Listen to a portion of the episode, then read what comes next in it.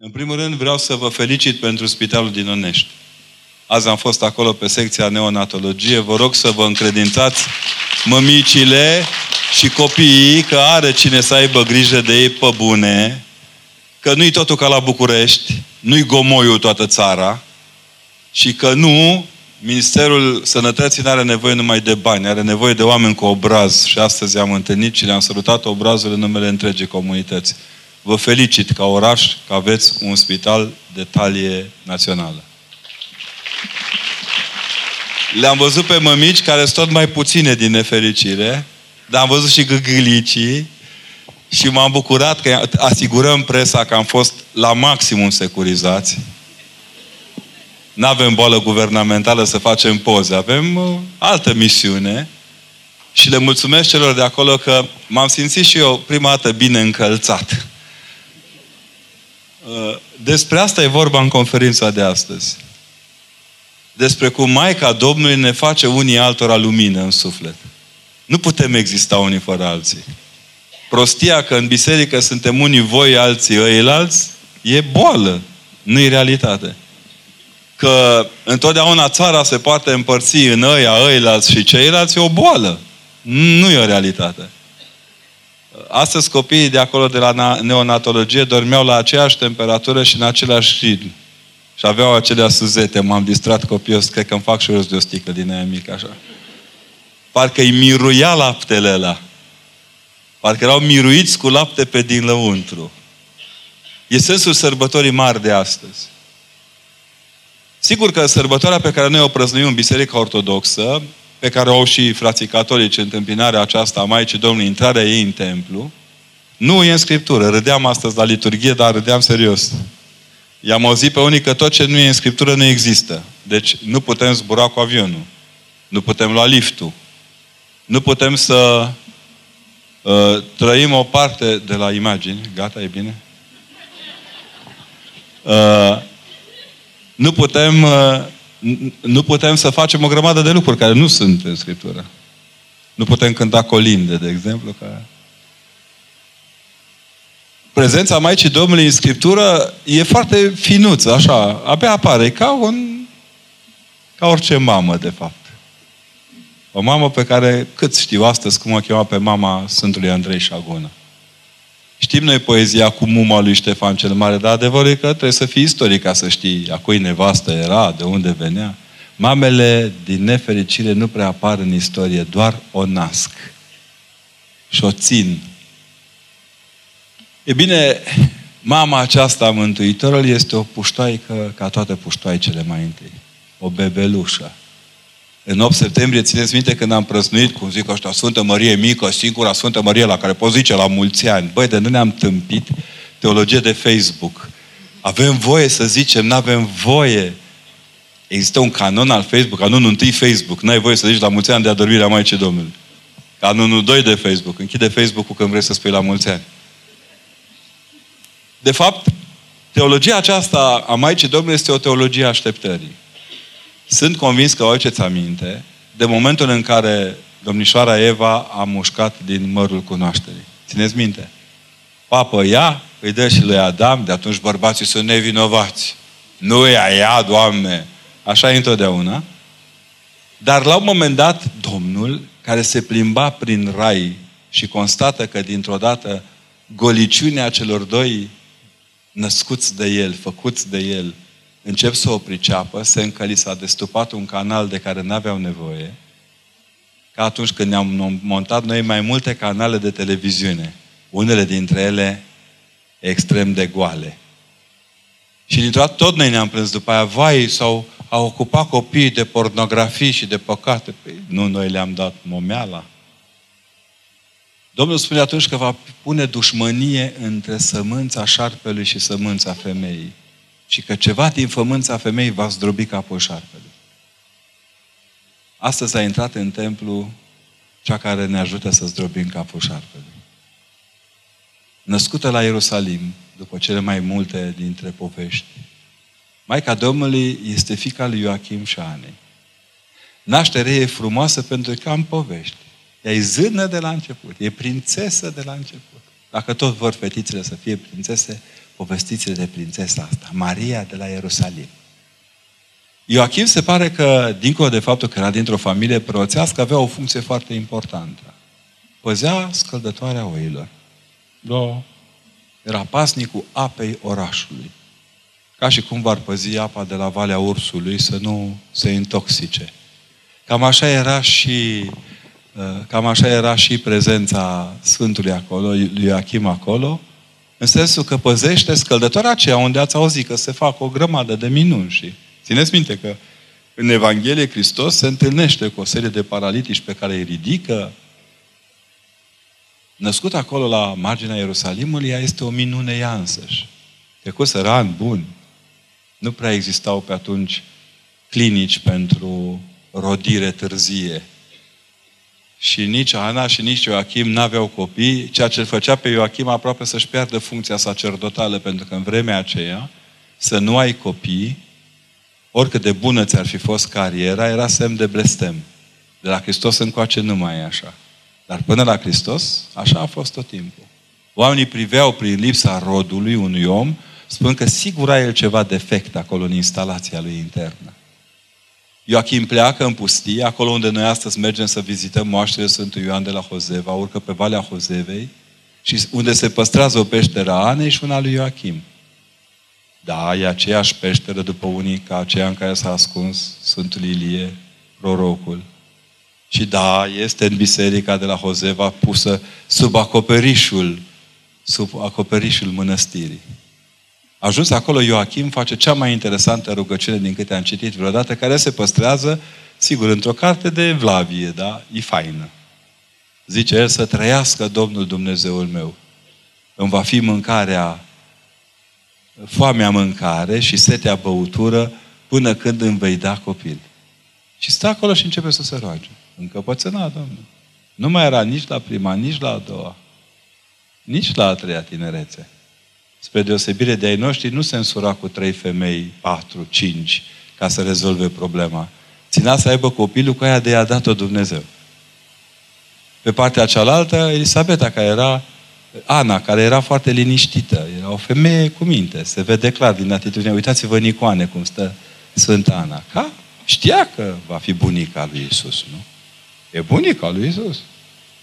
În momentul în care se naște, vine acasă după o perioadă lungă de, de de pocăință și de rugăciune și atât de finuț spune apocrifa aceasta că intrând la Ana, Ana a constatat că e grea. N-au stat să facă naștere în direct, n-au făcut www, vedeta Ana naște punct Ierusalim, nu s-au dat în spectacol, n-au făcut pe... S-au bucurat și atât. Pentru că un copil nu e un prilej de spectacol, ci un prilej de bucurie și responsabilizare. Nu știm cum a crescut Maica Domnului, dar putem bănui ca orice copil din Israel. Doar că la, la Maica Domnului povestea ne spune că imediat cum a născut a făcut șapte pași în jurul pătuțului și s-a urcat în pătuț înapoi. Pentru că Ioachim spusese la un moment dat că dacă va naște Ana, el va da fata la templu. A zis el, da. Ca orice tată a zis, stai să mai crească un pic un anișor acolo, nu dai fata așa. Uneori nu dai la 21 de ani, nu dai la 22, la mai, marmite, la, la un templu. Trece un an, Maica Domnului nu vorbește, nu merge. Trec doi, Ioachim se încăpățânează, Maica Domnului nu vorbește, nu merge. Trec trei, încăpățânatul, încăpățânat, dar fetița nu vorbește, nu merge. La noi, dacă era deja gata, ne-o luau de acasă, că e cu autism. E cu autism, clar, deci nu se mai poate face nimic. Cum nu exista transfer de celule STEM în vremea aia, cum să o rezolve? Că n-aveau cum. Joachim înțelege, în schimb, că a întins coarda cu Dumnezeu și că promisiunea dată e promisiune curată, ia fata și urcă spre templu. Asta prăznuim astăzi. În genunchierea tatălui. Un tată care a, început, a înțeles că nu e el părintele. E greu bărbaților care au fete, știu. E greu cu fetele. Nu le mai da jos din brațele tale. Astăzi, până la urmă, să știți, doamnelor și domnișoarelor, că vă intră feminitatea în templu. Cine vă mai spune că nu aveți ce căuta în biserică, puteți să, iară, să scoateți limba la el. N-a înțeles nimic din teologia Maicii Domnului. Este că nu citește corect textele Scripturii și nu se apropie corect de taina feminității bisericii. Nu întâmplător în limba română avem o biserică, două biserici. Arătând odată în plus cum feminitatea este ridicată la rang de sfințenie. O puștoaică la vremea păpușilor se apropie să nu mai ajungă păpușa nimănui. Intră în templu și acolo este preluată de doamnele mult mai liniștite decât ale noastre de astăzi din biserică, de doamnele care însoțeau, însoțeau templu. Nu tu cotcodăceală, nu deși n-ai batic, deși scal strâm, dar cu miroși prea mult așa Chanel 5. Bine, nici nu era cazul la Maica Domnului, dar niciun comentariu. N-auzim la praznie cu acesta vreun comentariu al mulțimii. Știm, în schimb, numele cele care au avut grijă de Maica Domnului. Nu întâmplător îl păstrează Evanghelia. Ana lui Fanuel. Țineți minte că ne-o povestește la un dat când Domnul Hristos este adus către templu, reacționează doi oameni. Cel care cântă, acum slobozește pe robul tău stăpâne și Ana lui Fanuel. Probabil, cel mai probabil, oamenii sub ochii cărora Maica Domnului crescuse. De ce e importantă sărbătoarea de azi pentru biserică? E foarte simplu. Astăzi, o catedrală se întâlnește cu templu un im bizantin al unui sfânt pe care Părintele Protopop știu că îl iubește tare, spune așa, și e trecut în cântarea bizantină, la buna vestire se cânta așa în Bizanț. Uneori se mai cântă și la noi. Bucură-te, catedrală, că astăzi, în pântecele tău, feciorul tău este hirotonit arhiereu. La buna vestire, când Maica Domnului primește Odată cu cuvântul se întrupează cuvântul. Bucură-te, catedrală, căci astăzi, în pântecele tău, feciorul tău este hirotonit arhiereu. Cu alte cuvinte, astăzi o catedrală mică, mică, mică, mică, un, un, un chivot mic, o năstrapă de aur, intră în templu și descoperă sfințenia care stă în om. Dacă în Vechiul Testament era nevoie de o clădire pentru ca Duhul lui Dumnezeu să intre în lume, Noul Testament ne dovedește că e nevoie de o mână de țărână umană ca să intre în lume. Astăzi, dacă vreți, ne primim prescura. Știți că ce slujim noi la Dumnezeiasca liturghie se scoate din prescură așa cum este când Hristos Domnul din Maica Domnului. Fără Maica Domnului, Hristos n-ar fi putut să intre în lume fără prezența e așa, extrem de fragilă și extrem de transparentă. Nimic din ceea ce trăim ca frumusețea bisericii n-a fi putut trăi. Trăiește la templu și una dintre povești ne spune cum tocmai se refăcea templul acela. S-a tras la sorți și a găgălicea asta, cea mai mică, care crescuse între timp, a stat ceva anișori acolo. Găgălicea asta mică i-a căzut sortul ca să țeasă pânza care despărțea Sfânta de Sfânta Sfintelor. Dacă vreți ca tapeteasma asta de, de lemn pe care noi astăzi o punem dinaintea noastră, unor poate prea împopoțonată pentru gustul lui Dumnezeu, acolo în simplitate purta cu ea doi heruvim pe care trebuia să știi să-i țești. Mânuțele fetei acesteia sunt cele care le țes reîmpăcarea pânzei cu firul. De aceea, în Acatistul Bunei Vestiri se spune că ea este cea care a țesut în purpură Sfânta, de Sfânta Sfintelor, legându-le împreună prin vederea heruvimilor. Nu e o viață grea, dar nu e nici ușoară. Într-un fel sau altul era ca un copil la mănăstire. Știți? Un coleg de-al meu de facultate îmi spunea, ne spunea nouă la cursuri când făceam exegeza la mărește suflete al meu pe Domnul, că e clar că asta e insuflat de Duhul Sfânt. Da, da, Duhul Sfânt sufla peste o femeie deșteaptă, nu peste o năroadă. Maica Domnului învățase cuvântul acela al, al imnului ca și modul de a se exprima așa cu bucurie imnologică. Doar pentru că stătuse la templu și de zeci de ori, de sute de ori, citise psalmii, ascultase psalmii, se bucurase de, se bucurase de psalmi. Nu era o fată indiferentă față de prezența lui Dumnezeu în lume. Și așa, fata păzitorului oilor și a apei de curățire a jerfei a ajuns să fie ea însăși apă de curățire a jerfei și păzitoarea mielului celui mare care este Hristosul nostru. E așezată în miezul sărbătorii acestea urcușului către Betleem ca să nu uităm prin cine intră Hristos în lume. E interesant. Pe vremea când eram un popor normal, fără să ne o spună nimeni, sărbătoarea aceasta dădea drumul la colind. Abia aseară, în mod tradițional, se strângeau copiii și fecioarele satului să cânte cel din tâi colind. Nu se cânta la casa popii, de unde începe colindul în ajun. Nu se cânta altundeva decât în dreptul icoanei Maicii Domnului. Se aprindea o lumânare și se colinda ce își aduceau aminte.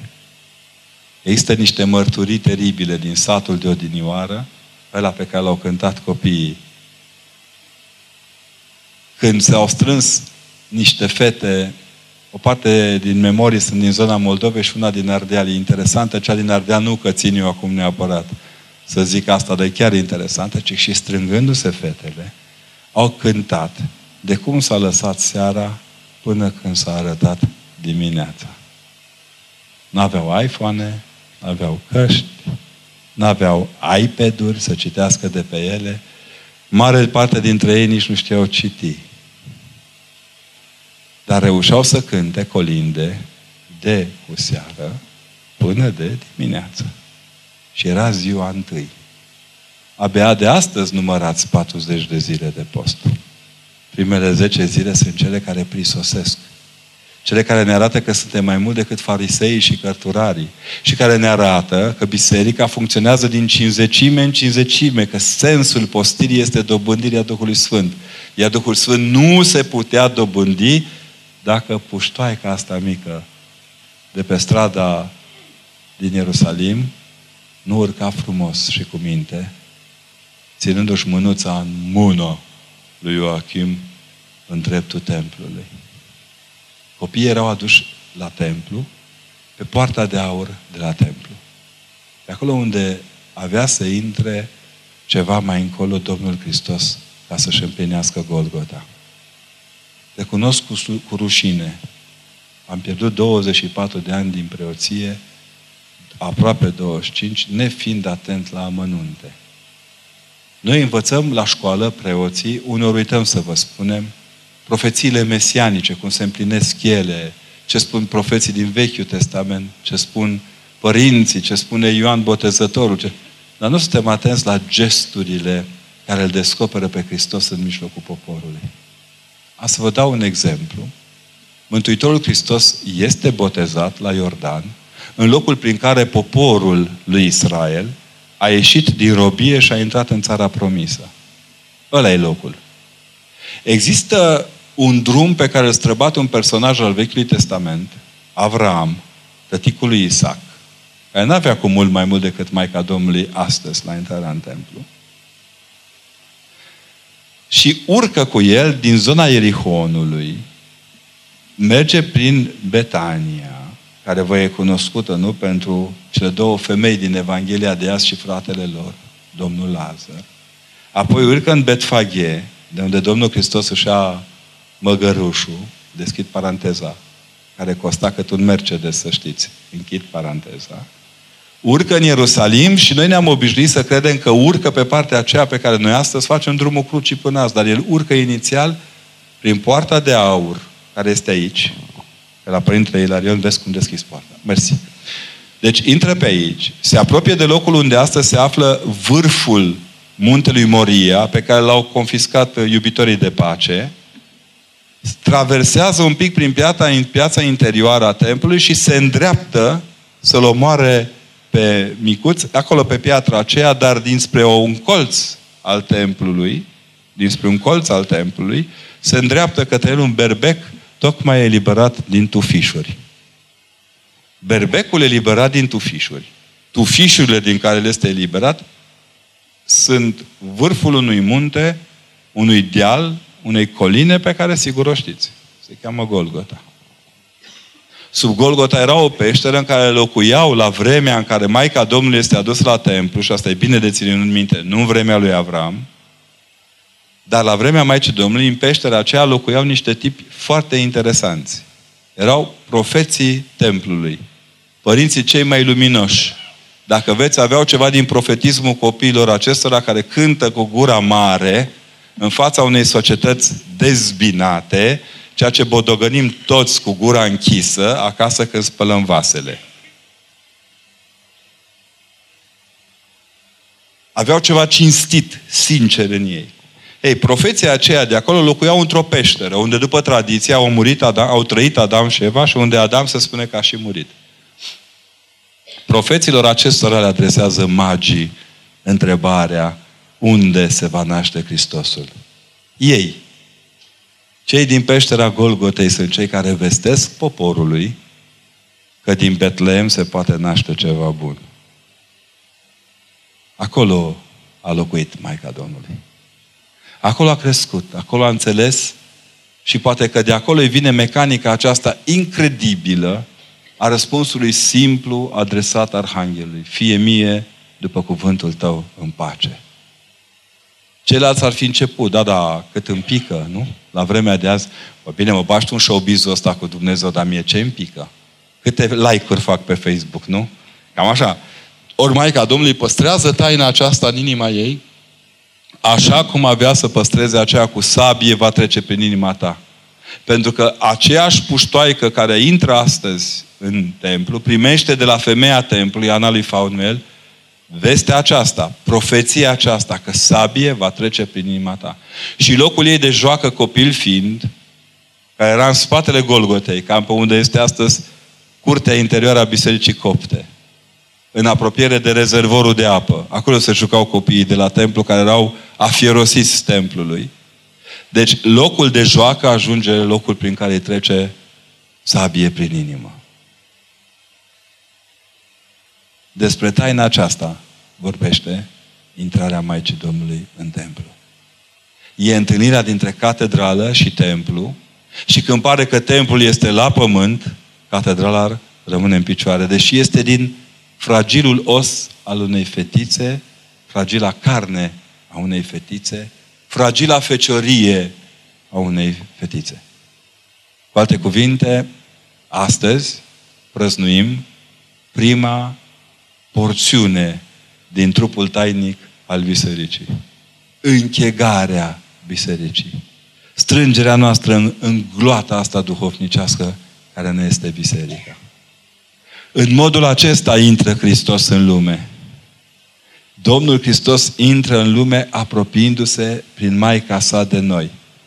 Ia chipul mamei sale, chipul omenității noastre, ca să nu ne sperie și să nu ne aducă în situația de nedorit, de a ne înfricoșa de El mai mult decât îl iubim pe El. Când ai auzit pe oamenii ăștia din jur că ne spun tot timpul, biserica propovăduiește frica. Asta e părerea lor. Fricoșii sunt fricoși oriunde așezi. Cei care îl iubesc pe Dumnezeu știu că nu e așa. Cum să te sperii de un Dumnezeu care se apropie de tine prin cea mai frumoasă dintre fecioarele lumii. Cum te teme când poarta prin care intră spre noi e cea mai frumoasă dintre toate alcătuirile omenești? Și când chipul ei, oricât de obraznic și de neatenți am fi, tot timpul acolo, în taina, e ok, e fain cântecul. Chiar îmi place. Da? Când taina femeia acestea, fecioarei acestea, este tot timpul pusă sub ocrotirea mahramei aceleia care arată bun simț și binecuvântare. Observați, acesta e modul prin care, într-un fel sau altul, intră biserica în lume. Nu în marș forțat, nu cu tancuri, nu cu avioane, nu cu ștampile de vot. Biserica intră în lume prin fecioria Maicii Domnului, extrem, extrem de fragilă, extrem de fragilă. Evanghelia de astăzi, am spus-o celor cu care ne-am prăznuit împreună astăzi sărbătoarea în frumoasa Catedrala Oneștiului, a trebuit să o purtați toți în inimă. Le-a spus că Evanghelia de astăzi este un, e simpatică tare. Avem două surori. Marta, femeia cu sarmalile, cu poali în brâu, cu alivence, cu tochitura, și Maria, care pare ruptă de context. Ea acolo nu se agită, pare absentă. Ea, înalt, ea se roagă. Simtă, probabil, Maria în adâncul inimii ei o prezență pe care nu o poate desluși. Marta, băi, ca orice gospodin, își pune mâinile în șoldul și, băi, uite-te, băi, la asta e ce face, măi. Tu ne zici nouă să fim aproape de oameni, uite-te la asta, nu face nimic. Pentru că omul care se roagă pare că nu face nimic. De câte ori ne-ați auzit? Popii, niște leneși. Firea ei să fie de leneși nenorociți. Stau acolo și smintesc creierele oamenilor. Unii da. Aveți dovezi în localități. Alții ba. Evanghelia vine oarecum în ecou invers cu Evanghelia aceea pe care n-am avut-o. Duminica trecută am avut și duminica trecută unul care credea că gata, a dat lovitura. Ba altul, înainte cu o duminică, ne-a învățat că trebuie să ne suflecăm mânecile ca să-i ajutăm pe aproapele nostru. Că nu e suficient să fii preot sau levit, sau ai o funcție, ca să fii și bun de treabă. Râdeam la Iași săptămâna trecută când am povestit cu niște masteranți, am zis, aveți grijă când aveți ciocate și merțane, nu prea puteți să vă aplecați în șanțuri. Grijă mare când avem burțile pline de mâncare și de noi, nu prea putem face exerciții gimnastice acestea a ajutorării aproapelui. Deci, pe de o parte, oamenii care respectă legea, nu întâmplător să știți că Mântuitorul este foarte atent. Îl întreabă pe tânărul acela, țineți minte de unde a pornit povestea cu Samarineanu. Ce să fac să mă mântuiesc? Tu cum citești? Copilul ăla, tânărul, citează două citate din facere și din, din ieșire și din Deuteronom care se continuau foarte clar. În același loc din care el citează poruncile, cu adausul să-L iubești pe aproape tău ca pe tine însus, pe care nu știa de acolo, știa că l-auzise adineauri la Hristos. Ca să-i facă învățătorului o bucurie, a lipit ce a zis el, că avea logică ce spunea Hristos, raportat la poruncile ce le citise anterior. Dar la un moment dat, el citează dintr-un loc care se continuă povestind că preotul și levitul nu se pot apropia de mort că se spurcă și nu mai pot sluji. Domnul Hristos iată, băi, textul fără Duh e mort. Că orice text citit doar ca text, și avem exemple, ați văzut că avem lecturi diferite la Constituție. Și la manualul de anatomie. Unii citesc de andoaselea și manualul de anatomie și mi-e teamă că și Constituția. Ori, dintr-o dată, vedem cum în partea, da, preotul și levitul nu greșiseră, erau în lege, erau corecți. Ba chiar un pic forțat de Hristos să plece spre Ierihon, că Ierihon, nefiind oraș preoțesc, nu prea aveau ei ce face pe acolo, dar dăm și noi vina, spunem că ocoleau probabil Ierihonul să ajungă până la Cumran, unde erau niște oameni foarte deștepți care scriau bine. Ce spune în schimb Mântuitorul este că în momentul când intervine Samarineanul ăsta, care nu are lege la prima vedere, care este un besmetic, pentru evrei era un ateu. Un om fără Dumnezeu. E bine, ăsta are tăria aceasta de a-l prelua pe muribund, pe agonic, de a-l duce la un han și de a dărui acolo galbenii de care, mamă, doi dinari era mult. Cu doi dinari faci acum o casă. Mai ales cu doi de ea, dacă îi vins la un muzeu arheologic, chiar da. Îi dă mult. Și zice că îi mai și dă hangiului când, când se întoarce arătând clar în viziunea Sfântului Ioan Gură de Aur că Hanul este biserica. Vrem hanuri duhovnicești, nu spitale furate. N-a strigat nimeni asta pe stradă. Vrem școli, nu școli furate.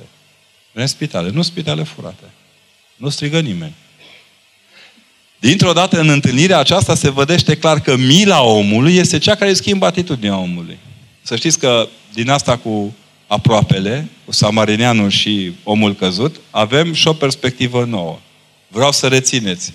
Nu doar cel care face binele este aproapele celui căzut, Sau nu, nu doar cel căzut e aproapele celui care stă în picioare, ci și cel care este în picioare trebuie să fie aproapele celui căzut. Adică după ce te-a scos omul de la belea, nu fi obraznic. Pe vremuri când mergeam la căminul de bătrâni, ce aminte, Ilariane, ne întrebau oamenii dacă avem, asta ne oftica pe amândoi. Acum ne-am obișnuit. Ne întrebau bătrâni de la căminul de bătrâni, dar sarmalele astea ce cu ciuperci. Adică, băi, că faci o milostenie cu tine. Nu fă fițe, că fița n-arată neputință, ci prostie. Ei, într-un episod ulterior, Maria, care parte, pare că nu-i la locul ei în Evanghelia de azi, deși Domnul Hristos spune mai fericiți sunt acei care ascultă lui Dumne- cuvântul lui Dumnezeu și îl împlinesc, ne face, cu alte cuvinte, mai fericiți decât pe mama sa. Aproape șocant. Ar fi trebuit să se burzulească orice mămucă normală, zicea, băi băieți, băi, te întins cam mult.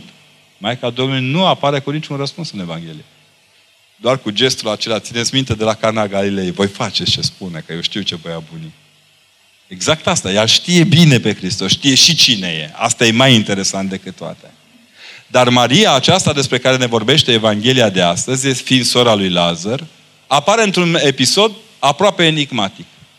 Domnul Hristos aude că e Lazar pe moarte, nu se duce la Lazar cât e pe moarte, așteaptă, moare și după ce moare Lazar, urcă pe drumul lui Avram de la Erihon către Betsaida, da? Și ajunge în zonă și Marta la capătul satului. Băi, băieti, băi, da unde e umblat, băi, că asta a murit și matale, zici că ești prietenul lui și nu ești lângă el când moare? Maria sta în casă și se ruga, așa zice Evanghelia. Iese și ea afară, dar nu, nu zice nimic. Pentru că Maria știe că Hristos îi va învia fratele. Și toată masa aia de pomană, parastasul și la măreț, pregătit pentru, de Marta pentru moartea fratelui său, în Betania, devine ca o masă de nuntă. Preînchipuind oarecum liturgia noastră, cea de toate zilele. Aici este cheia sărbătorii de azi. Intrând Maica Domnului în templu, tot ceea ce ne apropia de moarte devine treaptă spre împărăția lui Dumnezeu și spre înviere. Pentru că a acceptat să fie dus la templu. Și pentru că acolo în cumințenie și-a păstrat fecioria și disponibilitatea pentru Dumnezeu. Maica Domnului ne apropie de înviere. Este poarta noastră spre înviere.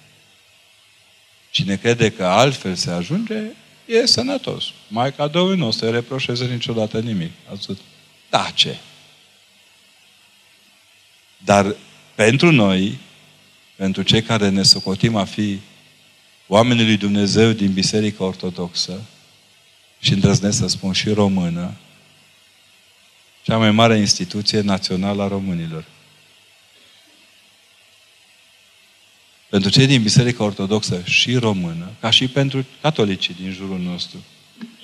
Prin Maica Domnului se vede deja învierea. Prin sabia din inima ei se vede crucea. Prin fecioria ei se vede pe cetea fecioriei bisericii din care facem parte. Care oricât de incorrect ar fi slujită de oameni, oricât ar fi de dezbrăcată de slavă, de prostia noastră, funcționarilor ei, rămâne Biserica Slavei lui Dumnezeu. O slavă care nu se ia de la biserică. Astăzi, cu totul tainic, înaintea Sfintei Sfintelor, se spune că Maica Domnului, lăsată la pământ de Ioachim, a trecut prin dreptul marelui preot și a intrat în locul unde marele preot nu intra decât o singură dată în an, cum ne, spune Evanghe- cum ne spunea apostolul de astăzi, și nici atunci, nu fără de jerfă, a intrat în Sfânta Sfintelor. Și Marele Arhiereu din vremea aceea nu s-a supărat. Dar mai mult nici preotul care era de rând și care era așa, mai de departe. Pentru că când ea va crește, el o va vedea crescând și soția acelui preot din ziua respectivă, mult mai tânără decât el și totuși mult mai bătrână decât Maica Domnului, avea să fie primul receptor al Mântuitorului Hristos ca Domn și Dumnezeu. În ziua aceea ne spune o poveste veche, de rând, la tămâierea altarului, era Zaharia, cel din ținutul muntos, de dincolo de Ierusalim, soțul Elisabetei, care n-avea nici el niciun copil în vremea aceea. Dar având să capete unul, din pântecele soției sale, avea să-l surprindă pe cel din pântecele Fecioarei Maria. Și femeia lui, la fel de credincioasă, la fel crescută cu două generații la templu, făcând parte din grupul de fecioare pregătite să-L nască pe Mesia, la fel de evlavioasă și la fel de cuminte, a vrea să-i tresare pruncul în pântece și pântecele să rostească cuvintele cele mai mari. Binecuvântarea femeii ce avea să ne aducă pe lume Mântuitorul. Vedeți cum se leagă Scriptura? Nu, nu e o poveste de adormit copii, nu e lipsită de știință și nici de logică. Chiar trebuie să ai cap bun să înțelegi toate câte ți le dă Dumnezeu în inimă, pentru ca inima ta să rămână la fel de bună înaintea lui Dumnezeu. Mi-am adus aminte de toate acestea, n-aveam nimic pregătit, să zic în seara aceasta, când am intrat astăzi la neonatologie. Copiii oneștiului mi-au suflat ce trebuie să vă spun. Pregătiți templele, avem nevoie. Lăsați-vă copiii să intre în catedrale. Vin ani grei peste țară. Și o să avem nevoie de sfinți ca să supraviețuim peste urgia drăcească ce s-a născut. Strângeți rândurile și nu-i mai învățați doar să facă bani, doar să mânce bine, să doarmă bine și bine. Învățați că viața e mai importantă decât moartea. Iar moartea n-are sens decât deschisă către învierea cu Hristos. M-am uitat la mămicile care au născut și la care vor sta să nască. Emoționate ca toate mamele lumii. Nu știm dacă își vor putea crește copiii singure. 135.000 de copii din România nu au părinții cu ei. 60.000 de copii în România se culcă flămânzi și se trezesc flămânzi. Să ne fie rușine că într-o țară în care o cinstim pe Maica lui Dumnezeu, credem că putem călca în picioare copilăria copiilor de lângă noi. Vă rog din inimă, faceți patru poale în brâu în plus de fiecare dată. Lungiți supa cu trei polonice, cumpărați mai multă pâine și căutați să luați mai multe haine și căutați N-au cum veni la noi, că sunt prea mulți. Dăruiți, bucurați-vă, fiți mâna Maicii Domnului în viețile lor. Și lăsați pe ăștia care îi numără, că oricum nu fac nimic. De 30 de ani avem organizații care pierd în seminarii de formare a formatorilor care formează formatorii care vor forma formarea formatorilor care formează, bani mai mulți decât a avut țara asta vreodată băgate în, vreodată în activitatea reală din ceea ce privește salvarea copiilor. Puneți-vă la inima asta. Puneți-vă la inimă și nu cedați. Nu uitați că suntem puternici doar în măsura în care suntem un singur templu. Templul unei nații care nu face din Maica Domnului doar idol la sărbători, ci colegă de mântuire, poartă învierii, năstrapă de aur în care se aprinde sămânța credinței. Sfânta Sfintelor prin care trecând Duhul s-a născut pruncul. Și încă un gând. Până n-ajungi să cunoști pe Maica Domnului, n-ajungi să-L cunoști nici pe Hristos. Îi aud pe foarte mult vorbind împotriva fecioriei Maicii Domnului și râzând de ea și luând-o peste picior.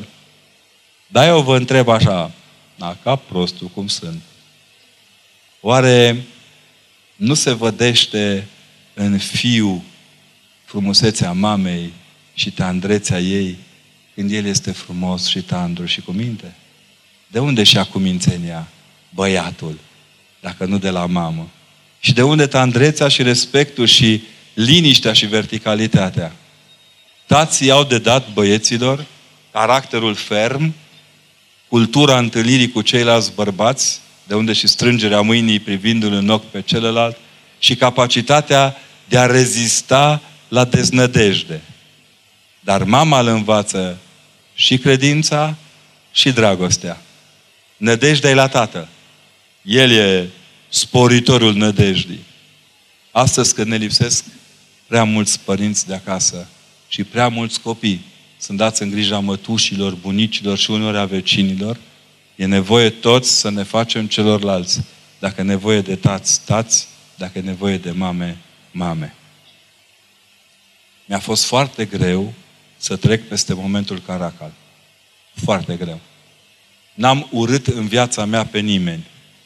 Simțeam cum crește ura adâncă în inima mea. Nu, nu doar pentru dincă. Animale nebune am mai văzut. Dar farisei să se ascundă cu hârtii, m-am săturat. Oligofreni care să ocupe posturi pe care nu le merită doar pentru că au proptele, pile și șmecherii, m-am săturat. M-am săturat să văd o țară îngenunchiată de polcovnici numiți peste noapte din instalatori de becuri. Dacă avem nevoie de ceva, mi-am zis eu atunci, avem nevoie de o terapie națională. M-am uitat o săptămână la Netflix la filme cu polițiștii care prind pe violatori și împușcă. M-a răcorit, dar n-a îndreptat momentul Caracal. Și atunci retras, în liniștea verii, încercând să scot din mine furia de maramureșean pornit și să mă întorc acasă, la Brașov, liniștit pe stradă. M-am apucat să scriu și a apărut cartea aceasta, Într-o adormire, lumea nu ai părăsit. E scrisoarea mea de dragoste pentru, pentru fiecare dintre voi în parte. Fără Maica Domnului suntem părăsiți. Nu vă mințiți. Fără Hristos nu existăm. Toate propunerile din jur, ați văzut, nu valorează decât 3, 8 sau 14%. Cel mult. Singurul care valorează 100% și care ne poate ajuta 100% rămâne Hristos. Strângeți-vă unii între alții. Cinstiți-vă oamenii cinstiți. Bucurați-vă de tot ce v-a dat Dumnezeu.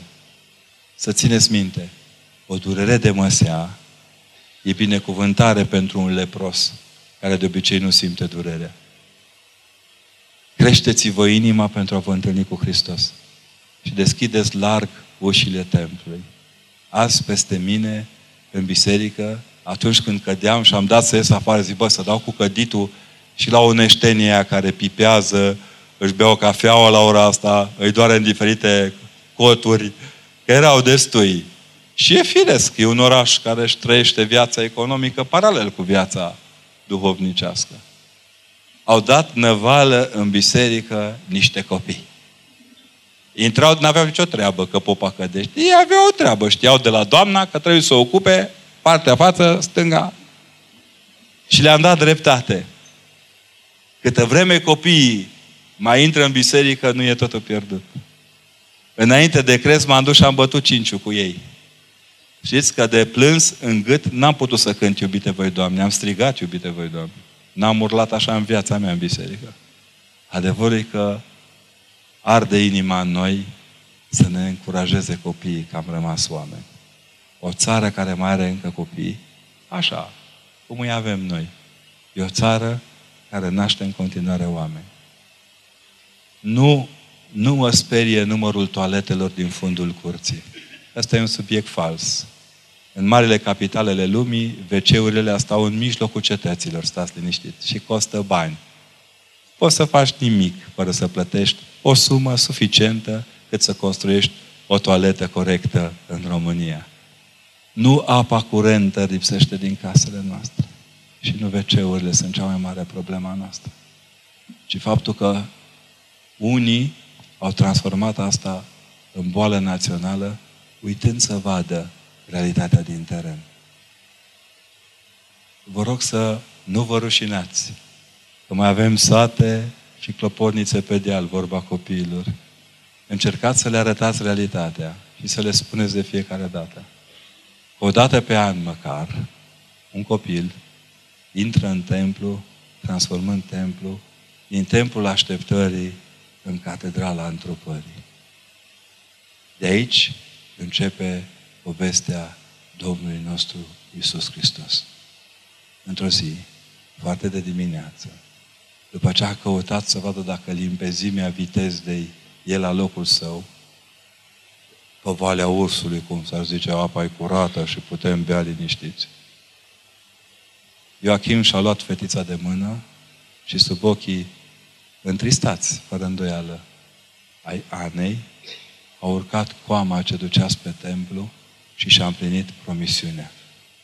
Un bărbat îngenunchiat înaintea lui Dumnezeu e mai valoros decât orice bărbat care intră cu bocancii în Dumnezeu și calcă în picioare oameni crezând că așa se intră în Dumnezeu.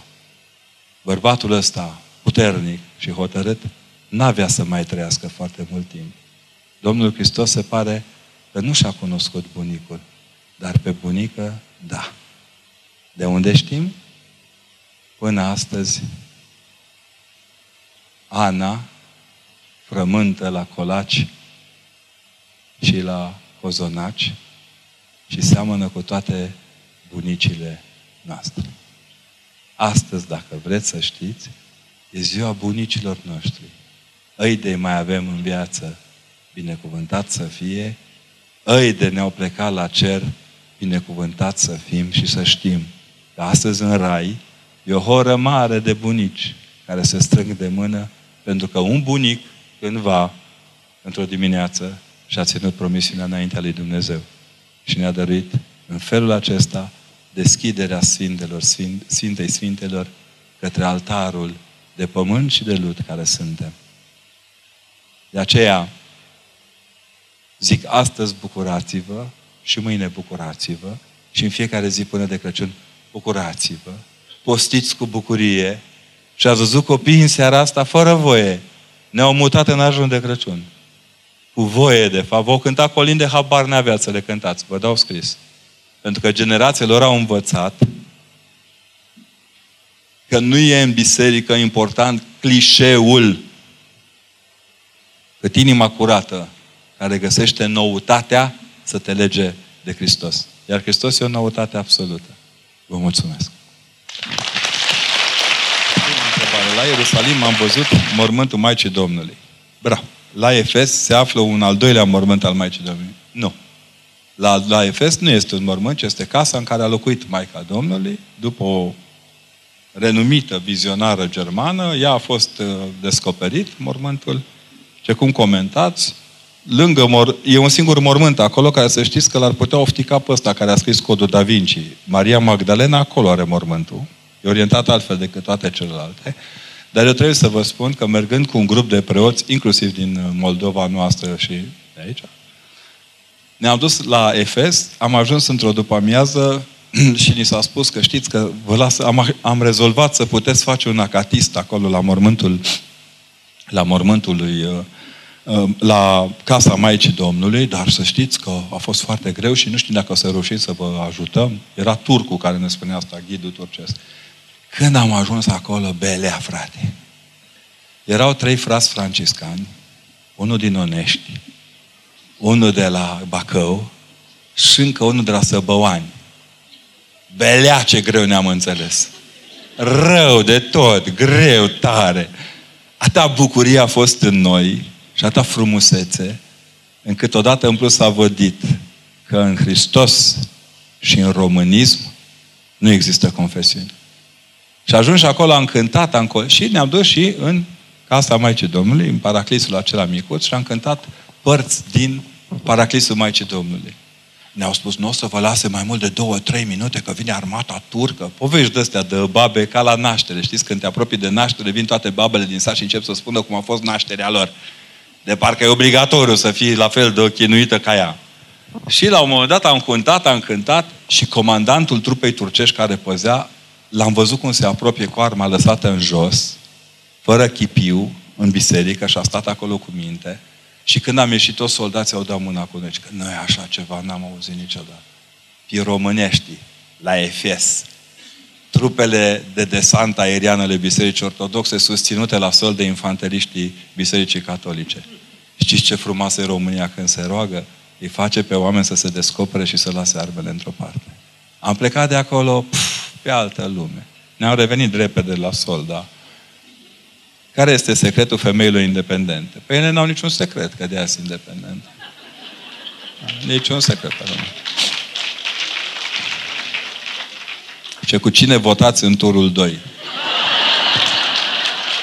Să știți că aș vrea să vă pot spune, dar uh, același lucru m-au rugat niște tineri, m-au pus să semnez. Erau două corturi care strângeau semnături Înainte strângeam semnături cu cortul, acum le strângem la cort. Și m-au, pus, m-au întrebat dacă nu vreau să semnez acolo public pentru susținerea unui candidat sau al altuia și am spus îmi pare foarte rău când a strigat fără politică în biserică, mi-ați încălcat dreptul de a spune public cu cine votez. Și am să mă abțin. Și să știți, cinstit, nici nu vreau dreptul ăsta înapoi. Nicolae Steinhardt a spus că cel mai mare păcat este prostia. Dumneavoastră ce credeți? Care e cel mai mare păcat? Ăla care îl avem. Să știți că în ultima vreme am constatat că nu prostia ne costă cât mediocritatea care se dă deșteaptă. Dar cel mai mare păcat e la care îl avem. Să știți. La Părintele Teofil când s-au dus, au zis așa, ce părinte, zice, am, părinte, zice, ce spuneți? Prostia e un păcat? Nu, drăguță, prostia e un necaz. Suntem un popor plin de necăjiți.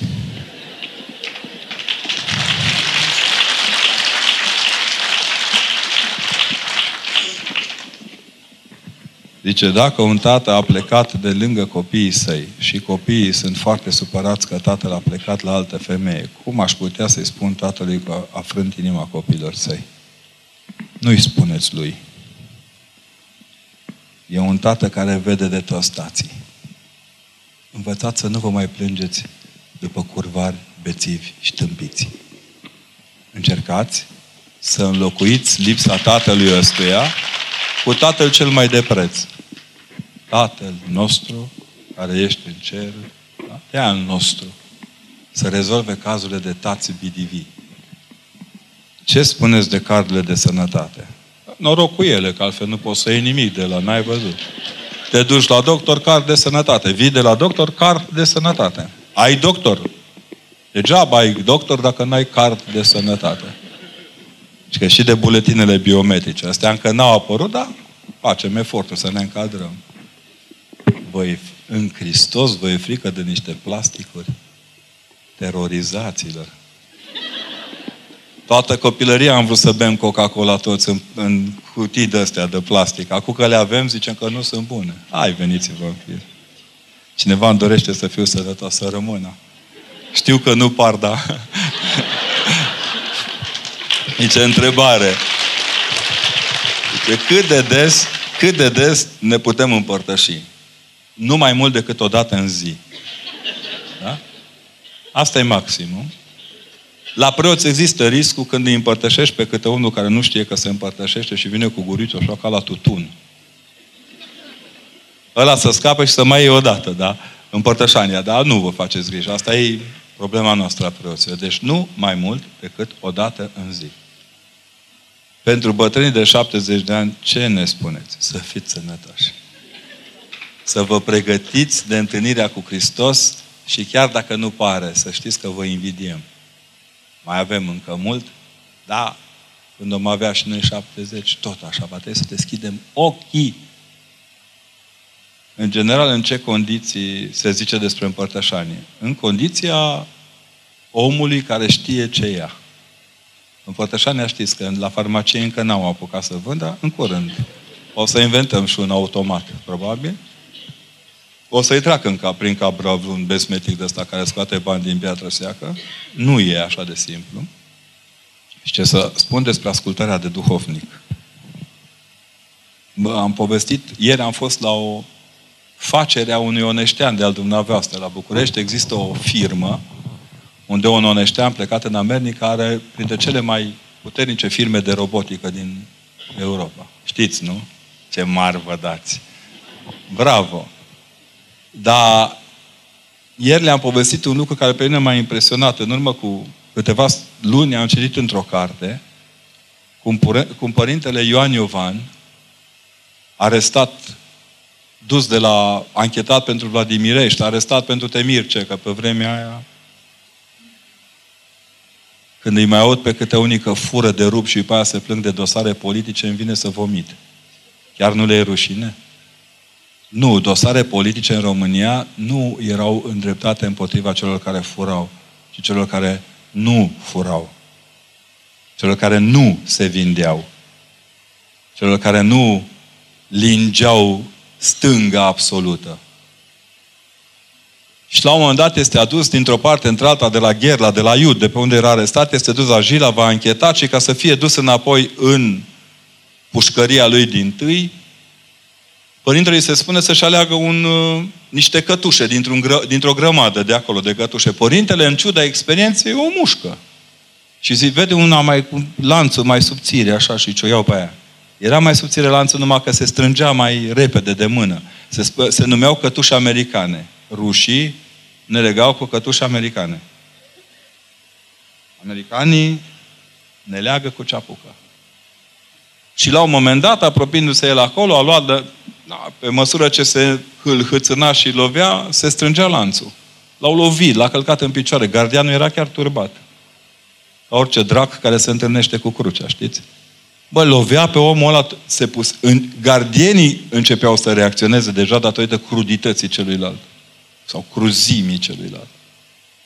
Și părintele se ridică de jos, zice, acum să vezi ce-i bagă popa. Părintele se ridică de jos, plin de sânge, rupt. Și zice, iar eu, nevrednicul preot și duhovnic, cu puterea ce mi este dată, te iert și te dezleg de toate păcatele tale. Doar așa puteți merge la împărtășanie. Restul sunt bancuri. Cum putem să ne mântuim? Greu. Lipindu-ne de biserică. Să știți că e mult mai ușoară mântuirea. Ea, se, ea e grea pentru că noi ne încăpățânăm. Zice, părinte, când ai fost copil ultima dată? Sunt șapte ani în seara asta de când a fost ultima dată copil. Se spune că unui băiat când îi moare tata, îi se stinge copilăria.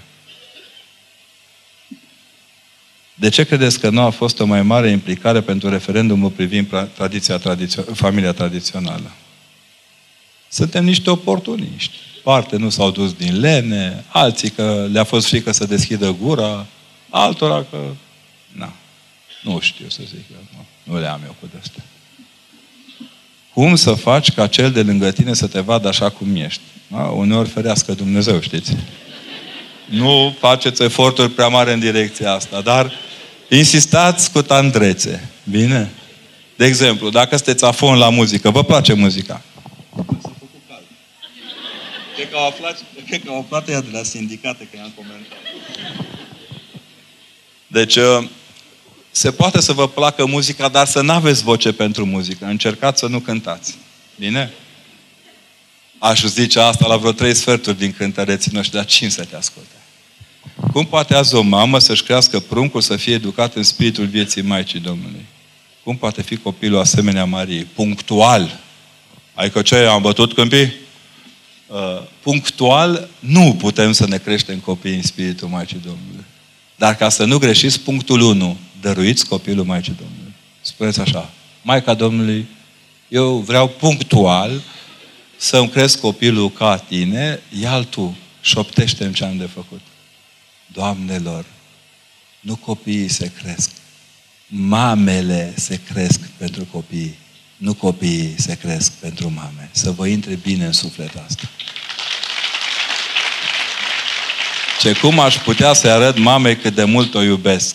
Iau mereu note bune, însă nu sunt de ajuns. Cum pot să procedez dacă în jurul meu se revarsă uneori răul? De 12 ani, nici o greșeală gramaticală. Te iubesc că ai scris corect românește. Așa se dovedește unei mame că o iubești. Rămâi un foarte bun cunoscător, bună după scris aici, e și cu roșu, cunoscător al limbii române, bine? Iubirea de mamă e ca teologia, e nesfârșită. Ca și iubirea de tată. Dar tații nu contăm, dă încolo de bărbați. Toate femeile zic, ah, numai mamă să nu fii. Zic că da, dar numai Dumnezeu știe ce înseamnă să fii tată. N-am zis de pomană ca zi ziua tatălui îngenunchiat, să știți. Prea atrageți numai pe spuza femeilor. Oala asta maternității. Uh, nu cred că trebuie să facem ceva ca să ne iubească părinții. Cred că părinții ar trebui să-și lasă un pic exigențele deoparte. În condițiile în care am văzut multe mame disperate, copiilor să aibă FB pe linie, și apoi le-am văzut copiii bolnavi. Mi-a dat seama de sute de ori că e de preferat să aibă copilul FB în sănătate, FB la carte și din când în când E la gâdilici și pupici. Dacă vreți să vă iubiți părinții, pupăciții, chiar dacă sunt bătrâni și bătuți în cap și exigenți, prea exigenți, îi topește un pupic.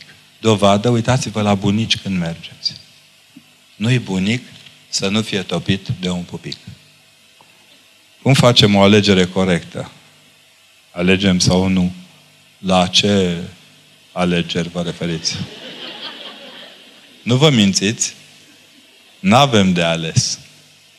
Avem de votat, simțiți, da? Suntem chemați la vot, nu la alegeri. Și am ascultat eu o poveste mai veche spusă de un rus. Un diplomat rus a zis că, da, să mă iertați că zic pe asta, bine? Asta o uitați imediat. Un diplomat rus a zis unui alt diplomat că, domnule, în viață, președintele și familia nu ți-o alegi tu.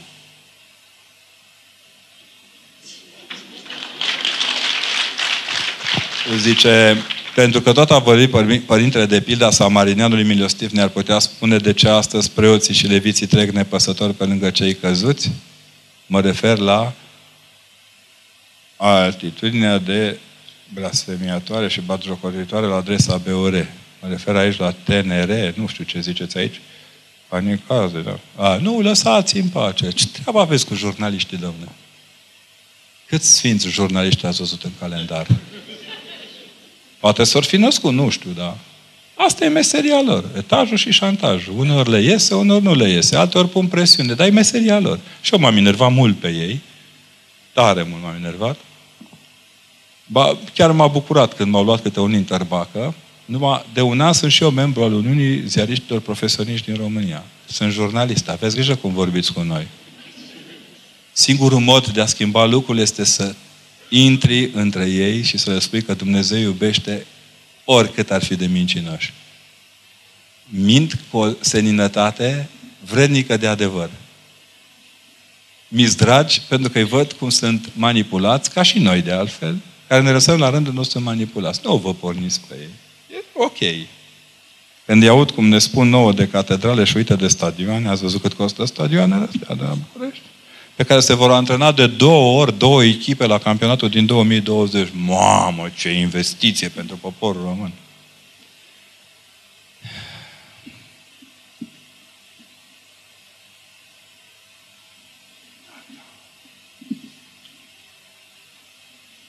Ce mai merge să predicați în case de adunări la Pentecostali? Nu.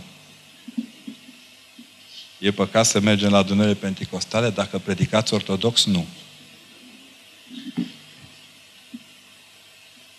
Ce ne puteți spune despre sinodul din Creta din 2016? Uh, uh, au trecut trei ani și tot acolo sunteți. Nu vi se pare că blocajul pe tema sinodului din Creta dovedește odată ce puțină teologie știm? Biserica a mers mai departe. Nu cred că a fost cineva să simtă urmările sinodului din Creta în viața asta. Aliluia! A! Unii au rămas atârnați de sinodul din Creta și în afară de a bălăcări biserica pentru el, nu știu să zică nimic. Să le hie de bine. Despre unificarea bisericilor, ce se poate spune? Eu știu de la un profesor mare de dogmatic al meu care mi-a spus că unirea bisericilor va avea loc în prima secundă după a doua venire. Și o să ne mirăm câți mai rămânem și câți nu mai sunt. Ce părere aveți despre Nil Dorobanțu? Și acum primesc și temă. Vă rog să explicați tuturor de ce se vorbește așa puțin despre dânsul acest nebun după Hristos, considerat de adevărații credincioși și oamenii lui Dumnezeu, unul dintre cei mai importanți sfinți ai poporului român. Voi, oameni buni, nu mai faceți obsesii în biserică. Eu ar fi trebuit să vă vorbesc o seară întreagă despre Părintele Arsenie Boca, nu? Dar din obsesii nu se naște nici teologie, nici dragoste. Veniți-vă în fire. Părintele Nil de Robanțu e cea mai harismatică figură pe care au născut-o dealurile astea. N-aveți un ostaș mai luminat decât el la poarta împărăției. Citiți-l. S-au nevoit niște tineri și au publicat cărți tineri. Nu știu cât mai sunt de tineri. Eu tot uit că îmbătrânim toți. Am auzit că se întâmplă și la alții. Textele lui sunt la îndemâna noastră. Figura lui e una harismatică. Ajutați-i pe oameni să-l descopere fără să impuneți puncte de vedere. Veniți-vă în fire. Părintele Nil e frumos, el. Îl și cheamă Doroban, să zici că e predestinat. Nu? Fiți cuminți. Părintele, Părintele Nil trebuie citit, citit în contextul lui, în dragostea lui, în figura lui. Îl văd zâmbind. Pentru mine e unul dintre mulți sfinți români zâmbind. Inclusiv la prostia noastră. Cât este de mare păcatul de a fuma? Am auzit că mai nou nu o să mai pună plămânii la și ficatul pe pachetul de tutun, ci prețul. Da? Deci, în primul rând, e un păcat împotriva bugetului familiei. Nu știu cât câștigați dumneavoastră, dacă eu m-aș apuca să fumez la salariul meu de la universitate, că numai de acolo am salariu, asta o zic public ca să știe și alți mâncători de chiftele, uh, inclusiv în post, uh, nu mi-aș permite foarte multe pachete. Acum mai trebuie să zic ceva public. Trebuie să vă rog frumos să rețineți. Sunt niște derbede, eu nu mai am Facebook, da? nu mai am Messenger, l-am închis. E un derbedeu, se vede clar că e vreo pramatie de prin pușcărie, că n-am ten... acolo am și prieteni, în penitenciar am prieteni, în pușcărie stau și pramatii. Ca și în alte locuri luminoase din România. Care cere oamenilor bani prin telefon în numele meu. Care cere bani pe Facebook în numele meu. Nu, vă rog frumos să nu intrați în jocul lor. Nici odată când vi se cer bani la telefon, nu dați bani la telefon. Metoda accident are mai multe forme, văd că acum e accident Necula. La un moment dat publica un derbedeu de ăsta că sunt operat la Budapesta, exact la acolo, mai zice eu. Nepotul lui bunicul care și-a pierdut mâna între Tisa și Budapesta, apărându-și țara, mă duc acolo fugind, da? Deci vă rog mult, dați bani pentru pulsoximetru, da? Bine? Nu dați bani, de fapt, pentru un aparat. Știți pentru cine dați bani? Trebuie să învățați pentru cine dați, nu ce dați. Dați bani pentru copii. Asta e lucrul cel mai important. Asta cu fumatul ne-a lămurit. Mai citiți o dată prețurile. Azi am tăiat, unde e? A tăiat cartoful și am găsit această cruce. Ne-a trimis cartoful cu cruce. Cred că ați nimerit catedrala cartofilor, da? Aveți grijă. Mulțumim frumos, o ținem de... Da, uneori Dumnezeu ne vorbește și așa. De ce postim postul Crăciunului? Până la urmă este o bucurie că ni s-a născut Mântuitorul. Așa este. Așa este. Dar postim de bucurie. Uh, când aștept să se nască un copil în casă, nu, nu, nu știu cum e în situația părinților care le nasc copiii, fata respectiv, că băiatul nu naște. Uh, dar cred că e emoționant. Aștept, nu ți arde de nimic, ți-e rău. Mă uit la medici, cum aleargă ei acolo să sate. Nimeni nu mănâncă, cu, nu-i, nu cu sandwich când naște femeia, decât dacă e cu capul. Deci actul nașterii presupune și un act de asceză, minimală.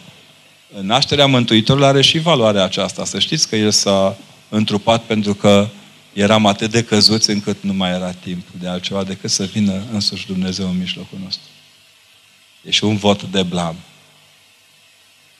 Așa cum Maica Domnului a rămas Maică pentru noi. De ce credeți că oamenii nu pot nu pot, nu știu ce aici, rău, tot oameni. A, nu pot rămâne tot oameni.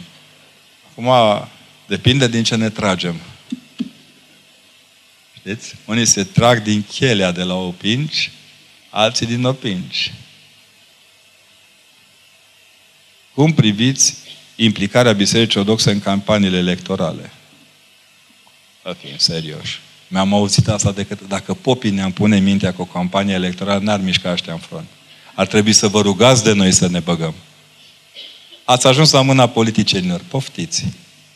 Când sunteți la mâna popilor, vă spun eu, la liturghie, la împărtășit, la spovedit, la mormântări, sunteți în ordinea firească a politicii bisericii. Câte un popă amărât, nu-i cazul celor din Onești că primarul e de treabă, știu și eu că e așa.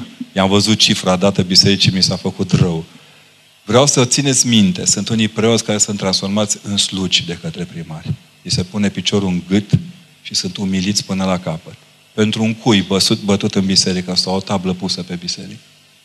Avem oameni în abuz de putere care transformă popa în cârpa bisericii, în cârpa comunității. Când și cei din comunitate sunt la fel de inteligenți precum primarul lor ăla, lucrurile sunt urâte. Dacă vrem să scoatem politica cu totul din biserică, trebuie să alegem oamenii care să nu jignească și să nu umilească niciodată biserica. Protejați-i dumneavoastră. Noi gata. Noi suntem dispuși să murim. Mai știți profesioniști la fel de dispuși ca preoții să moară pentru comunitate? Amăriții de medici, asistentele, șoferii de pe smurd, uneori polițiștii, ați văzut că se întâlnesc cu câte un grup. Știți că mă mir că nu li s-a cerut publicilor doi polițiști de la Vâlcea să-și ceară scuze de la cei care i-au bătut, că asta mai lipsește în România. Uh, sunt oameni care sunt dispuși să moară pentru comunități. Din nefericire, ei sunt la mâna unor mărlani de cele mai multe ori. Când omul care ajută biserica e un om de calitate, biserica are numai de câștigat. Iar preoții nici nu trebuie să se implice. Se vede. Ce se vede nu se fură. Știți că ne-au tot reproșat că popii au făcut biserici în loc să facă. Da, se vede că le-am făcut, că nu le-am furat. Dacă le furam, nu se vedeau. Autostrăzile nu le avem pentru că sunt furate. A ajuns kilometru de autostradă cât uh, în conjurul Europei. Nu? Cred că noi la cât s-au furat pe autostrăzi, puteam face autostrăzi de aici până în Japonia. Acum sunt suspendate la noi toate. Sunt dincolo de nori, nici nu le vedem. Serios. Dacă e păcat să faci întrerupere de sarcină aflând că cel mic va fi un copil cu dizabilități. Acum, să mă iertați că vă spun, dar nu suntem chiar așa de performanți cât să ne prindem cu ce, ave, ce au mămicile în burtică. Foarte rar ceea ce spun medicii, din nefericire se potrivește. Eu știu o mamă care s-a încăpățânat să nască un copil cu dizabilități. Bă, dar s-a încăpățânat rău de tot. Copilul este acum undeva în anul 3 de facultate. Într-adevăr are o dizabilitate uh, mare, dar uh, cred că va fi unul dintre cei mai buni psihologi pe care va avea România în viitorii 50 de ani. Pentru că vede fenomenul din interior. Știți? În urmă cu câțiva ani am făcut o conferință la Sibiu cu mamele copilor autiști și am invitat pe medici. Medicii bățoși, profesor universitar, șef de secții, secțiuni, secțișoare, au venit acolo pregătiți cu referatele să le spună el mamelor ce de făcut. Și a zis, a, voi stați jos, mamele vorbesc. Și le-au zis femeile alea, bă frate, ce le-au zis? Evanghelia după mama autistului pentru voi care lucrați cu noi, ăia săracii muci. Terminați.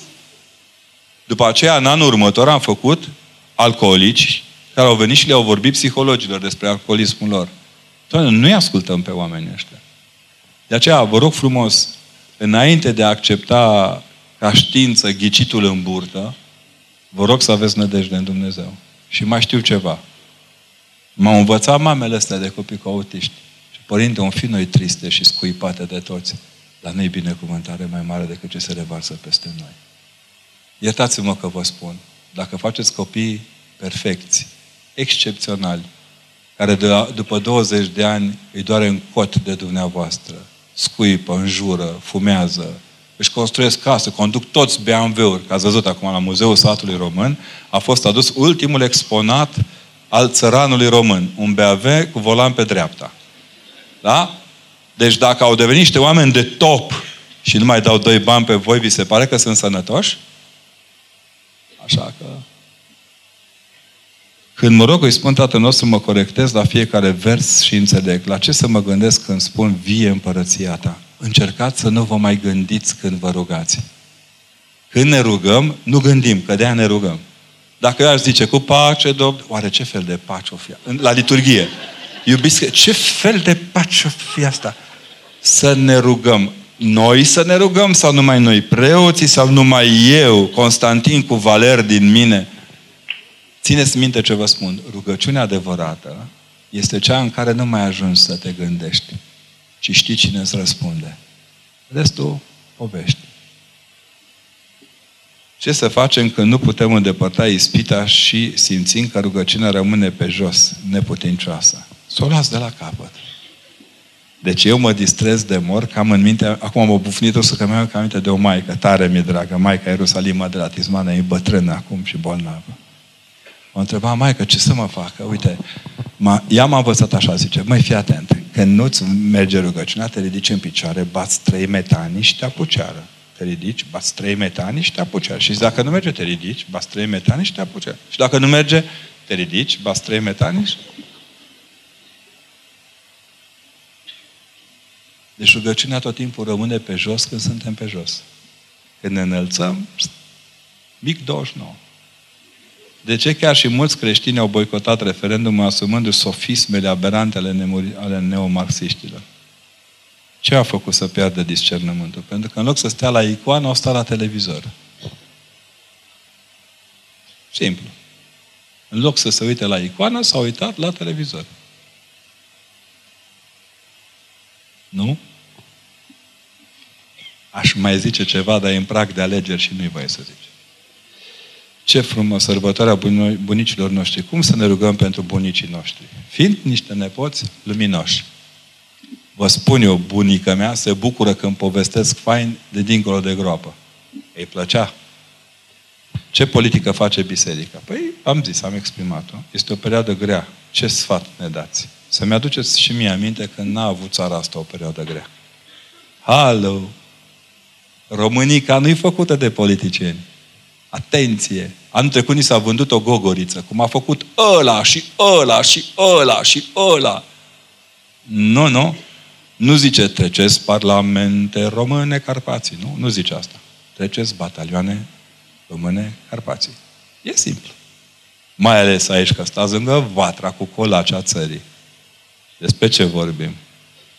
Știți, colindul l-au cântat copiii. Colindul ăla cu călușei care vin de departe să elibereze pe fată. Aveți monumentul cavaleristului român la Uitus, nu? Parcă așa e. Luați copiii să cânte acolo colindul. E colindul lor. Morții au făcut România. Ăia vii o omoară în fiecare zi. Aia mi-e teamă. Cine și cum se citește psaltirea? Păi, psaltirea se citește de la cap la coadă. Știți, asta nu e carte interzisă sub 18 ani. Da? Ea are crucea din alte motive. Știți că în urmă cu câțiva ani m-a întrebat, m-a întrebat un, un, un domn dintr-o sală unde scrie că, că Biblia e ortodoxă? Unde apare ortodoxie în Biblie? Și i-am zis, pă, zice, i-am spus, mă, dar nu m-am gândit până atunci. Am uitat atent și am zis, uite aici scrie. Tipărit cu aprobarea Sfântului Sinos sub îndrumarea și purtarea de grijă a prefericitului Părinte Daniel, Patriarhul Bisericii Ortodoxe Române. Scrie în Biblie. Da? Nu gică de la sculărie e translator. Cât ar fi el de băia bun. Deci satirea se citește cu rânduială, în sensul că nu faceți exces de ea. Dacă băgați cârja în stup, nu dați de miere, dați de stup. Și încercați să o faceți cu decență, fără să le spuneți vecinilor, stimați vecini, astăzi la uh, Bârfa ESA, vă transmitem în direct, eu, Gicuța de la 3, citesc saltirea, firea ți dracu de nenorociți, vă învăț minte. Da? Terminați cu prostiile. Psaltirea e pentru liniștea omului, pentru dragostea lui și pentru cunoașterea voii lui Dumnezeu.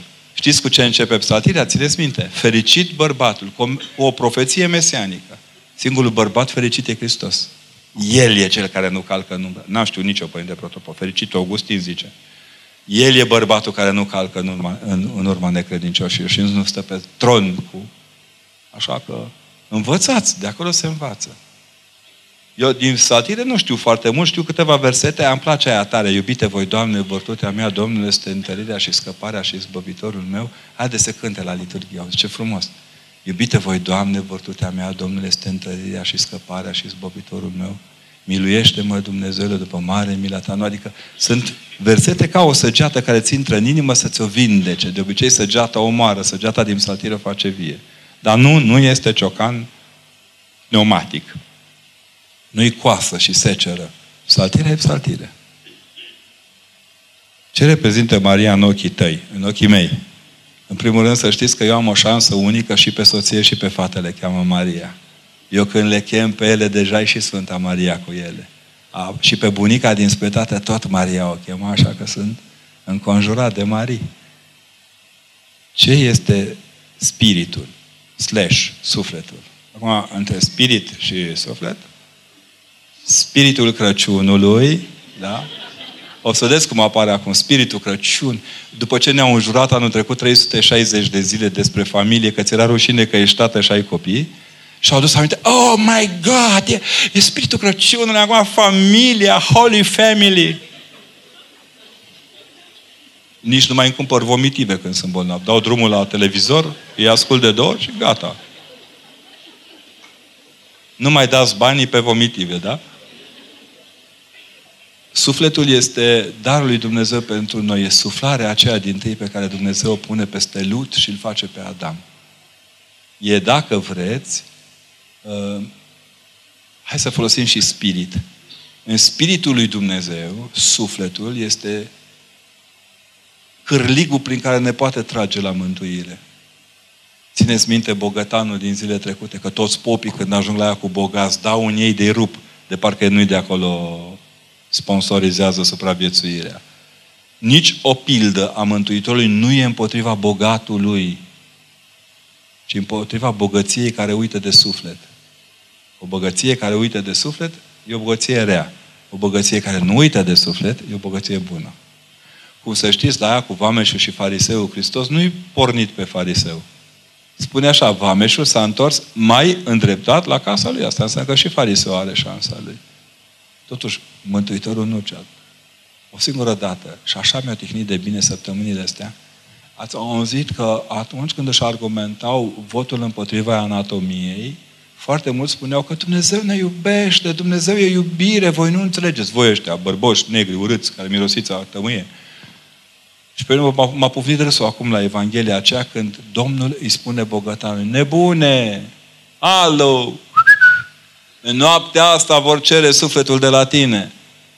Nu pare binecuvântare și nici că Domnul este love.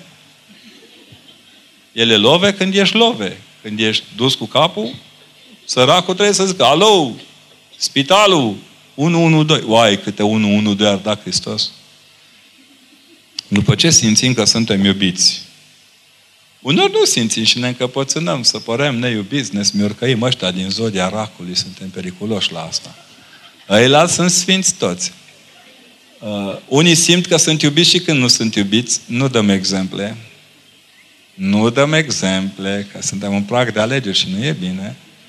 Dar unii chiar cred că sunt iubiți. Ești iubit nu când ți se spune că ești iubit, nici când simți că ești iubit, ci când Dumnezeu în tine este suficient de aprins încât să poți să dăruiești iubire. Să știți că a iubi nu înseamnă doar a primi, ci a ști cum să primești iubirea celuilalt. Iar după o vreme, după câțiva ani buni de căsnicie, te iubesc, nu mai are forța lui te iert. Te iert e cheia de bolta iubirii. Cine ești? Cine ești cu E mic sau cine ești cu E mare? Cine întreabă? De ce bradul se împodobește de Crăciun? Greșit. Bradul nu se împodobește doar de Crăciun. Îl împodobim la mort, îl împodobim la nuntă, dar acum de când avem din plastic toate, mirese de plastic, mir de plastic, popi de plastic câteodată, biserici de plastic. Da, am plastifiat totul. Nu. Bradul se împodobea ca un simbol al binelui și al răului, care era legat de Hristos, la toate etapele mari și la marile momente ale vieții unui om. Știți, doar la botez nu se împodobea bradul. Iar dacă feci, copilul murea fără să se căsătorească, la mormântul lui din tâi se punea un brad și apoi o cruce. Vă las să vă gândiți. Bine? Umorul dumneavoastră este nativ? Who knows? Dacă da, de unde provine sursa? De la curent. De la curent electric, da? Mie mi se pare chiar că n-am umor și că sunt prea bătut în cap câteodată, dar mă rog. Ce credeți care întâietate la Dumnezeu? Legea naturii sau legea omului? Legea lui, care este o lege a naturii în favoarea omului. Am dus copilul de mic la biserică, credea în Maica Domnului Isus și Dumnezeu. Acum este mare, este la Londra și crede în ceva, dar unde am greșit? Ce să fac să-l ajut să creadă în Dumnezeu și să nu, nu ceva o forță superioară? Ce o mamă, Doamnă, vă rog eu frumos, lăsați-l. Lăsați-l. Intoxicarea cu Dumnezeu duce la refuzul lui Dumnezeu. I s-a luat. Știți, credința nu e o deratizare ca aia de la Timișoara în care unul care se crede foarte deștept folosește o, o pastilă mult mai periculoasă și mai urâtă decât are nevoie ca să facă treaba odată pe 10 ani. Nu, viața noastră e făcută din urcușuri și coborâșuri. Chiar, chiar da. Să știți, nimic nu e mai interesant decât copiii care nu mai cred, dar își iubesc părinții și de rușine continuă să meargă împreună cu ei la Ei nu înțeleg nimic. Îi vezi în biserică, stau... Și dacă mai dau și într-o biserică în care părintele nu se înțelege ce spună și cântărețul cântă ca făcălețul, cum să stea omul ăla în biserică? Dacă vrem să schimbăm ceva, trebuie să schimbăm la comunitățile noastre ceva. La Londra n-ar trebui să se plângă. Doi copii, în paranteză tineri studenți, se iubesc, se despart pentru că unul dorește să plece afară pentru bani și faimă iar celălalt să dea o, să, să dea o șansă ei, se despart. Cum alin suferința asta? Fata suferă foarte, foarte tare. E fata să meargă după băiat. Băi, oameni buni, prostia asta cu bani și faima, cum să faci faima afară? La Onești, când mergi pe stradă, toată lumea, salut voi, salut voi! Da, mereți așa, la Roma, vedeți. Aha. La Londra. Faimă peste hotare, facă ea fără faimă. Eu cred că el s-a dus pur și simplu să aducă niște bani și să trăiască cât de cât. Fata să ia avionul din când în când. Fără dumneavoastră. Să-și încerce iubirea. Pentru că știți cum? Noi nu putem anula din viețile tinerilor seducția de care e nevoie ca ei să rămână împreună. Lăsați examenul lor. Nu se bat cu nemții. Nu vedeți că nu mai coboară nemții deloc de la pasul oituzului. Acum nu se bat cu nemții, se bat cu ei înșiși. Mai bine așa. Cum vedeți problema educației și programelor pe care an la rândul miniștrile tot schimbă? N-aș vrea să supăr, supăr pe doamna ministru de acum, dar mi-e teamă că va fi, va fi nevoie în primul rând de mai multă temperanță. Ministerul Învățământului nu poate fi condus pe Facebook și nici prin interviuri la televiziune. Dânsa o înțeleg, are nevoie să emite, să transmită că un element de siguranță la nivelul Ministerului, bravo, eu o admir foarte mult și nu admir de ieri de azi. O știu la fel de bine cum am știut și cei la foarte mulți miniștri dinainte, în, în a căror competență am avut încredere foarte mare. Dar am constatat că politica dăunează grav randamentului intelectual al oricărui ministru. Sper din toată inima să nu intre în, în camarila de partid care latră la ordinul șefului. Și chiar vrea să schimbe ceva și îmi doresc din toată inima, să știți, mă rog pentru ministru, cum a rugat și pentru doamna Ecaterina Andronescu, cum a rugat și pentru Sorin Câmpeanu, cum a rugat și pentru uh, domnul Dumitru. Deci chiar țin la oamenii ăștia. Ăștia au încercat. Am sperat și nădăjduiesc că au și făcut câte ceva bine. Uh, nevoia asta de reformă, să știți că pleacă un pic de jos în sus. Dacă îi ascultați pe cei care vor să schimbe câte ceva, o să vedeți că fiecare vrea să schimbe altceva care a fost schimbat înainte, dar ei nu s-au prins. E o lipsă de cultură a comunicării, e o lipsă de, de, de, de informație, de informare. Păi, ce aud eu despre ora de religie și ce știu eu despre ora de religie, diferența e majoră. Oamenii zic că ascultă dacă vine trenul pe tren. Auzi, vine trenul. Bă, dar nu-i despre tren vorba la ora de religie aproape că nici mai e cu cine să... Da? Cred că trebuie educați în primul rând oamenii care lucrează în ministere. Și oamenii din învățământ care au idei bune trebuie protejați. Cred foarte mult în autonomizarea catedrei profesorului. Sper din toată inima să ajungem vremea în care să vedem cum profesoara predă, învățătoarea predă propriul ei abecedar la clasă. Nu abecedarul impus prin ordine. Pentru că un abecedar făcut de ea la clasă e plin cu toată iubirea ei pentru copiii din clasă. La școală e ca în biserică. Unde dragoste nu e, nici școală nu e. Unde dragoste nu e nimic. Nu poți reforma la nesfârșit. Ca să reformezi trebuie să ai ceva format. Știi cum construim noi școala acum? Facem o piscină la parter. Etajul 1 o sală de fitness. La etajul 3 avem Wi-Fi și atât. Și de la etajul 4 vreți să construim școala. Nu merge. Trebuie să ne întoarcem înapoi. Am un soț tare mânios. Mi-a scris nevastă mea. Dacă ne certăm, nu mai comunică una, două săptămâni. Ce aș putea să fac? Doamnă, ați văzut că i-am turnat un pahar de apă părintele. Ascultați-mă bine. Nu ripostați când e fierbinte glonțul pe țeava adversarului. Lăsați-l să-l tragă. Dacă nimerește, dacă vă oblojiți mai bine decât el, lumea crede că bărbații sunt orgolioși. Nu. De fapt, bărbații n-au timp să recunoască că sunt răniți. Și atunci reacționează așa. Sunt ca niște lupi hămesiți. Gândiți-vă bine. Asta se potrivește la preoți, dacă că la mulți bărbați, care au profesiuni mai riscante, așa. Eram odată în Spania și cu preoții de acolo, din toată mitropolia aceea și după cursul se ridică o domnișoară care a zis, nu vreau să fiu preoteasă, sunt medic de meserie, vă ascult, zice, de trei zile pe toți vorbind și îmi dau seama așa, că pe preot, nevasta îl vrea perfect, copiii îl vor un tată perfect, parohia îl vrea un paroh perfect, mitropolitul sau episcopul vrea perfect, protopopul îl vrea și el perfect. Este un singur om. Undeva are un canal de fugă.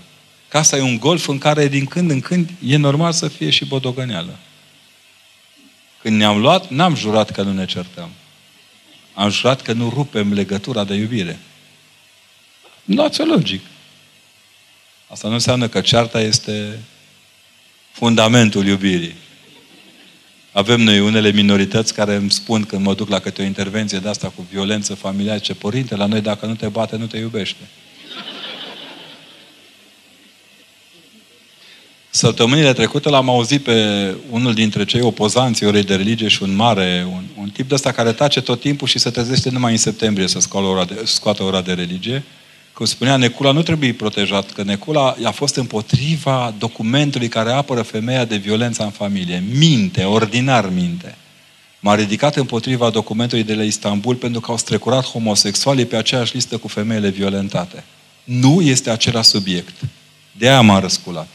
E ca atunci când spui că ei, nu, una să spui, ați văzut, exact ordonanța 114, uh, nu-i voie, uh, ordonanța în care s-a inventat un subiect ca să se poată alege alt subiect.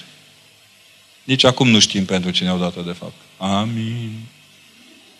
Ați înțeles ce vreau să zic? Nu po- amestecul de, de sensuri în apărarea... Deci familia, pentru familia violentată a fost foarte simplu când s-a dat legea, a, nu de foarte multă vreme, în care cine a ridicat mâna la femeie sau la copii, sau, în clipa aia vine poliția. Nu când are timp, dar și ea săraci unde să mai meargă? Mașini prăpădite la polițiști, mai ră... uitați-vă în trafic ăștia, dacă vor să alerge după noi că am depășit viteza, trebuie să meargă pe jos armamentul din dotare să le fie rușine miniștrilor de interne care își expun oamenii la război cu mafioți, trimițându-i cu pistole de apă minerală. Jenă! Rușine! E trădare de interes național. E trădare. Niște oameni pregătiți să înfrunte moartea sunt trimiși să se bată cu, carnea de, cu mașina de tocat. Cu ce să ia? Cu briceagul ăla. Jenant!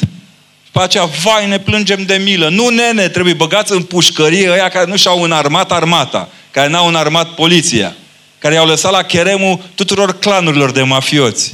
Că au ajuns mafioții să aibă arme mai performanțe decât poliția din dotare.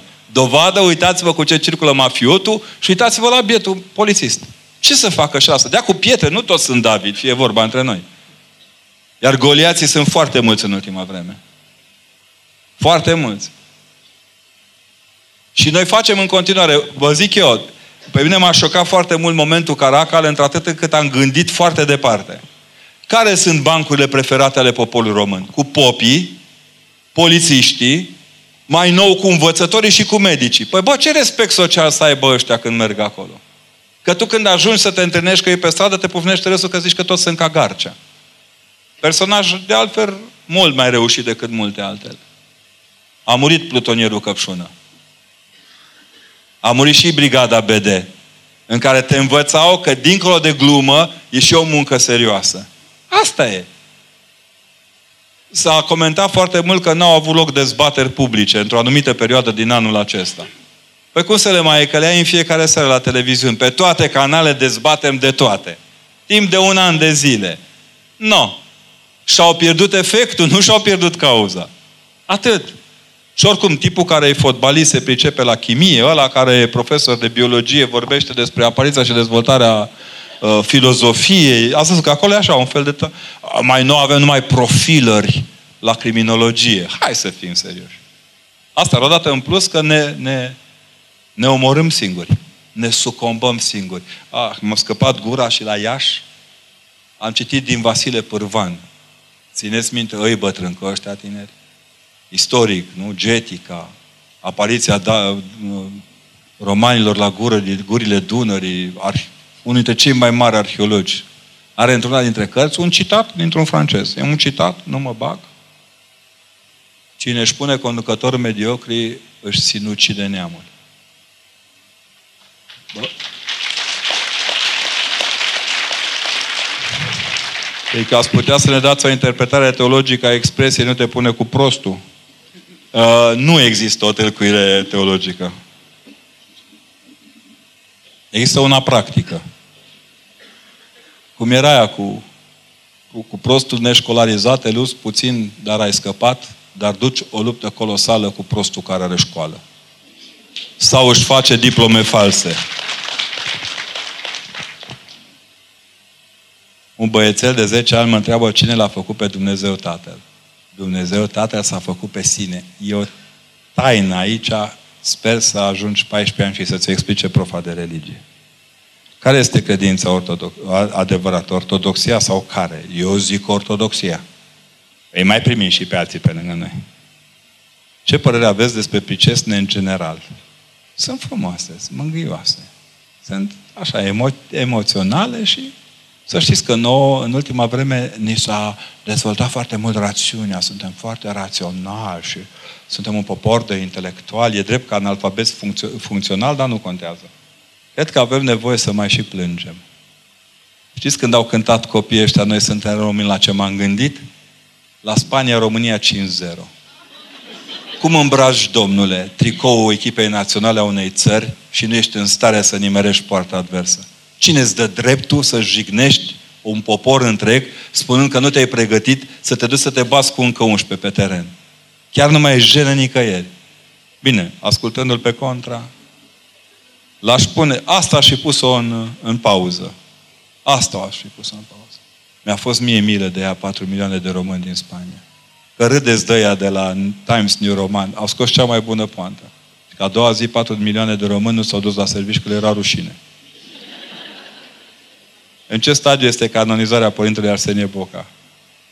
Lucrăm în continuare, strângem dovezi, ne rugăm, așa ne-a îndemnat Sfântul Sinod și așa facem. Bine? Care este cea mai frumoasă descriere a cuvântului mamă? Mama. Eu zic că zic mamă, mă gândesc la mama. Nu știu la ce vă gândiți dumneavoastră, dar eu mă gândesc. Cea mai frumoasă descriere mama noastră.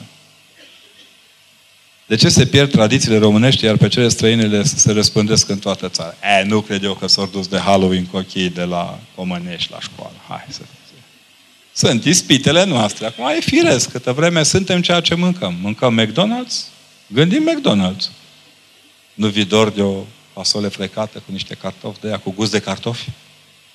Am nimerit într-o zi venind de la Ciucea, într-o localitate lângă Cluj, într-un birt de la ordinar Că mai nou să știți că tare fain e la Pingetava. Mi-aduce aminte de toate gusturile adevărate.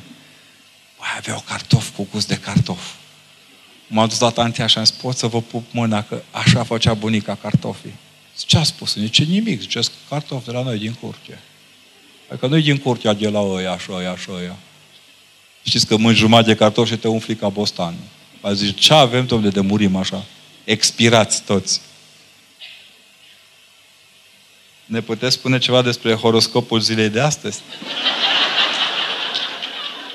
În horoscop scria că cineva mă va întreba o prostie. Până acum n-am avut confirmarea.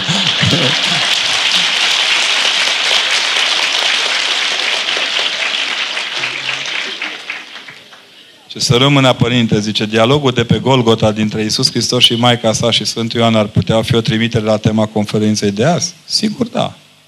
Când Mântuitorul îi spune lui Ioan, fiule, iată mama ta, mamă, iată fiul tău, arată cu mâna spre noi.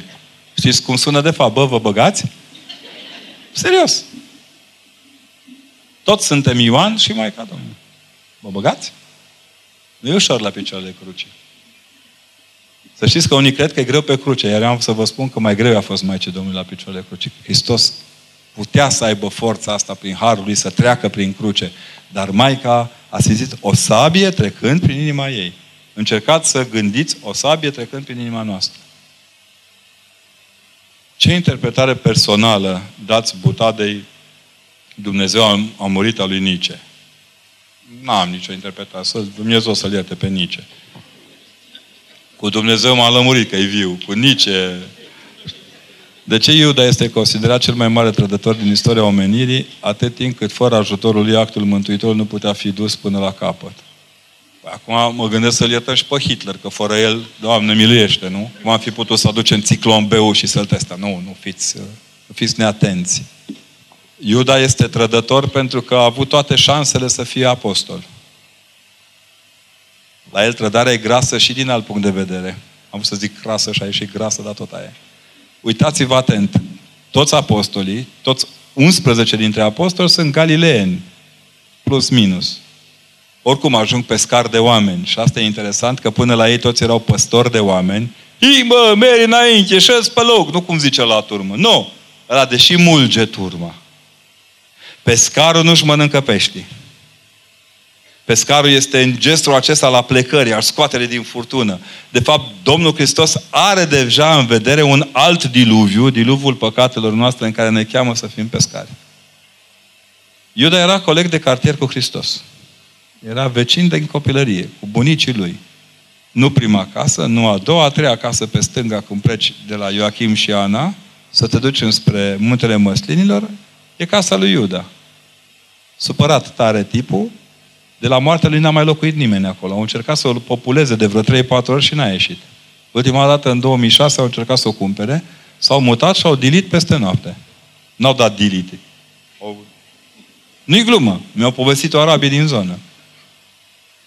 De aia și evrei insistă să spună că e o zonă arabă, nu e o zonă evreiască. Știți? S-au lepădat de zonă. S-au lepădat de zonă. De ce colegul de cartier al lui Hristos, cu alte cuvinte, e pilosul care intră între, între apostoli.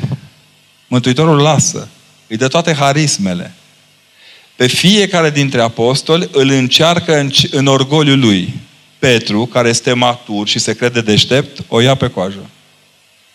Toma, care este inteligent, știți, m-am tot gândit la Toma geamănul și am găsit o tradiție după care îi se spunea geamănul pentru că semăna foarte mult cu Hristos. De aceea, în ziua morții lui Hristos, Toma nu e în cetate. Să nu fie ucis, precum Hristos, să nu fie confundat cu Hristos înviat.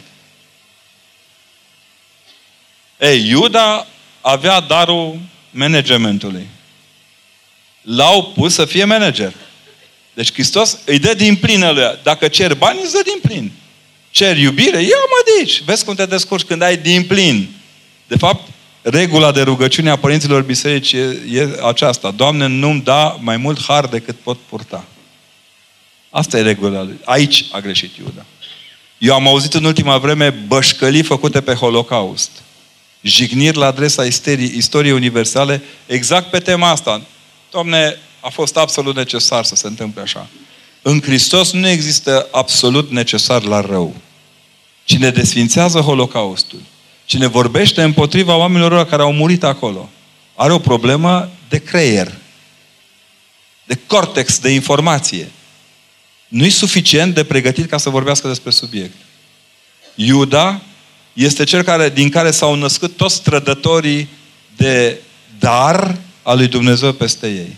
Am avut și noi ai noștri.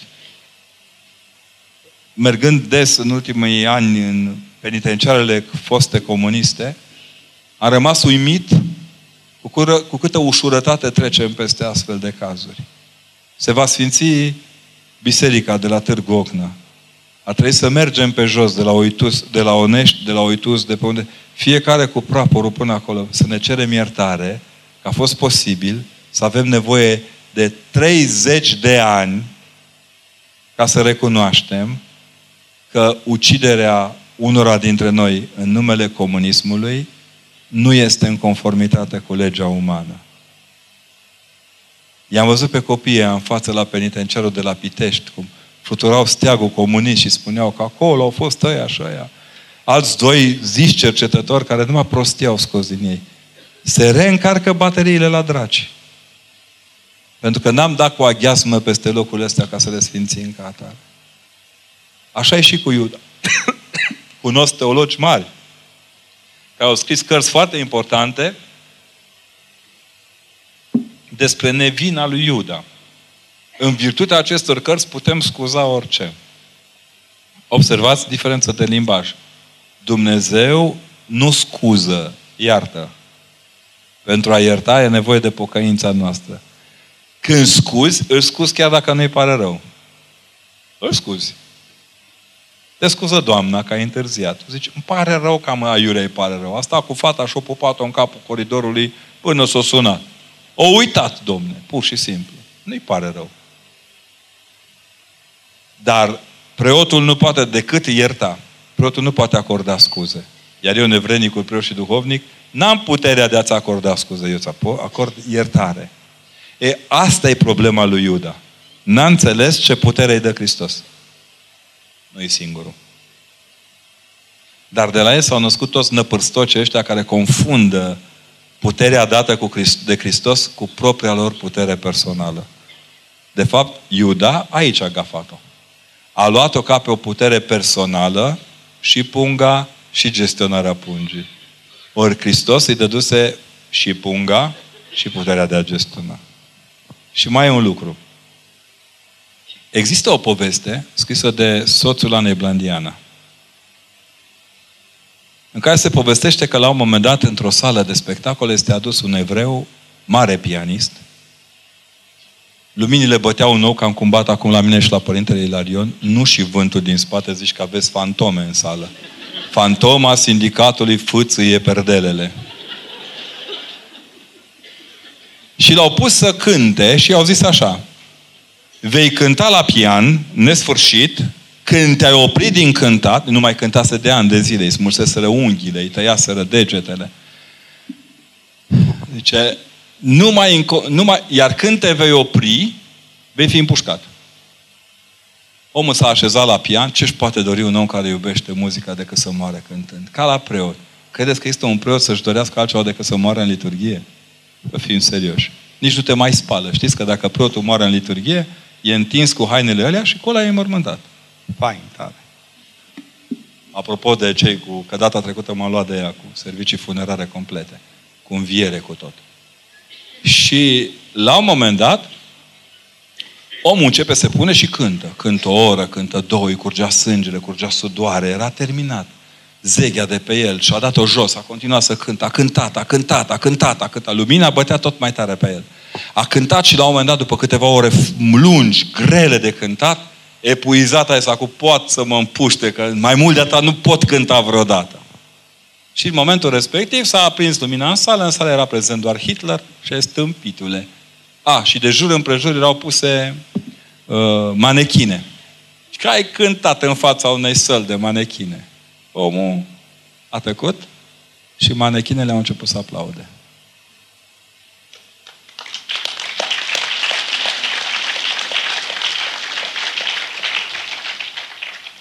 Vor veni vremuri în care cei nebuni vor spune despre cei întregi la minte că sunt nebuni pentru că nu sunt asemenea nebuniei lor.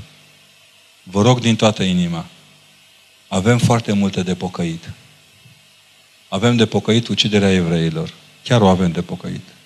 Avem să pocăim prostia pe care am promovat-o ani de zile și uneori ne-am complăcut în ea. Avem de pocăi multe. Faceți-o acum, cât e ziua.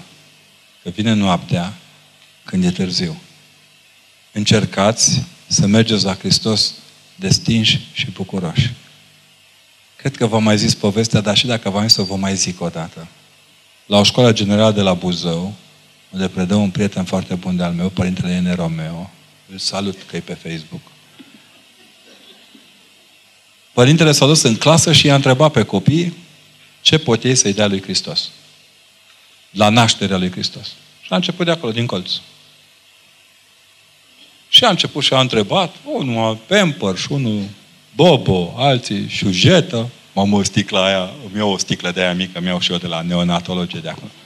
Da? Deci a tot întrebat câte ceva. Fiecare dădea câte ceva. Cătălin era acolo în capăt, supăra foc, domne, ăsta. Acum e pălugă, am auzit, mare. Supărat ăsta, foc, foc, foc. Ce mă? Și ce e supărat? Păi ăștia-i dau tot lidul lui Părinte, ce să-i mai dau lui Hristos? Și tot în continuu. Până când a, l-a văzut că se calmează. Și la ce cu tine? Ce m-a liniștit, știu ce îi dau. Băi, ăștia băgau toți acolo. Deci i-au dat snacks-uri, ce, marsuri, choco, televizoare. Ce știu ei ce fi dat. Pulsoximetru. Da?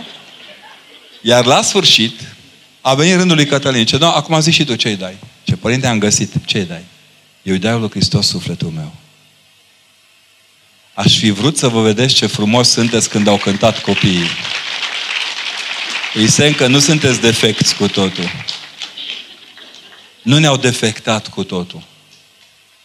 Stați aproape și dați lui Hristos sufletul. Știți cum să-i spuneți? Doamne, aur și argint nu am. Oia care au, să-i dea aur și argint. Are mâini destule prin care să asta. Nu am decât un suflet și ăsta rablagit vai de capul lui. Ia-l tu și vezi ce faci cu el. Și când nu ți-o mai folosi, stinge-l tu aici ca să se aprindă în împărăția ta. Vă mulțumesc foarte mult!